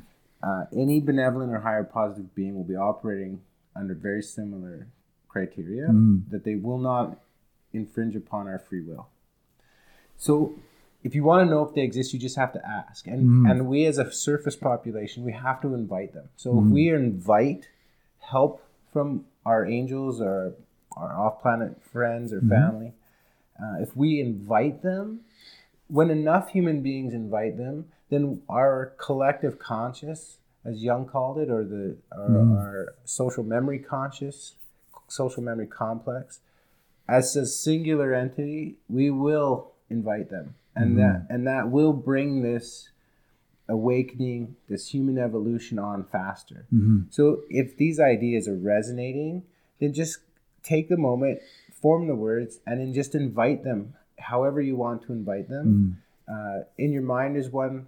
Verbally is going to have more power. If we write it down, it has more power. The more you make it a physical. But don't be disappointed if they don't show up like right today, like you know, right now.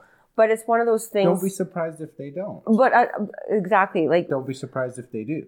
don't be surprised. but I'm just saying, like, just keep doing it, right? It's like anything else, like the power of prayer. Why does prayer work? Well, I don't know, but it changes my mind after, you know, Yeah. Well, it's like a yo- while. it's like yoga or like anything, right? Mm-hmm. The first time you go skiing, you're not gonna go down the black diamond. The first time you do yoga, exactly. It's a practice. downward dog's not gonna be correct, Yeah.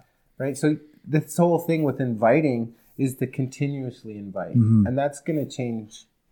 I think if you practice it, it- make it as an experiment. It doesn't have to be a belief. It can be an experiment. to Say, mm-hmm. if I invite help from my higher self, or help from God, or help mm-hmm. from angels, if I invite a higher being or a higher level experience into my life to help me, mm-hmm. whatever it is. Like, do it as an experiment, for example, and see if your life improves over a period of time, or if your attitude or your mindset improves. So it doesn't have to be a belief. It, you can treat it like a personal experiment, mm-hmm. and I would suggest that because that's how I treat it, and the results are tangible. Yeah. No, it's true. And I, I, I agree. Like try to keep things away from belief and turn them into ideas. Keep them as Yeah. ideas that you can evolve and and change and adjust, right? Like, yeah, that's been the most helpful for me. What do you got to say over there, big guy? I'm good, man. Are you good? I'm good. How what time are we at? Two hours, ten minutes, or two, Two hours hours. fifteen. Nice. cool. Nicely done. All right. We'll have to edit some of that out. Um Yeah, good work, team. yeah, good work, team. Awesome. All right. So you want to stop it? Sure. Thanks, Dave. Thanks. Thank Thanks, you, Darcy. guys. Thank you for tuning in this week to the Voices in Recovery podcast. Please stay tuned every Wednesday as we air another episode. Thank you for your time. And please, if you're in trouble, reach out. If you need to contact us at www.freedomspathrecoverysociety.ca or you can look for us on Facebook under Freedom's Path Recovery Society. Thank you again for tuning in. Please stay tuned for upcoming groups, activities, and podcasts.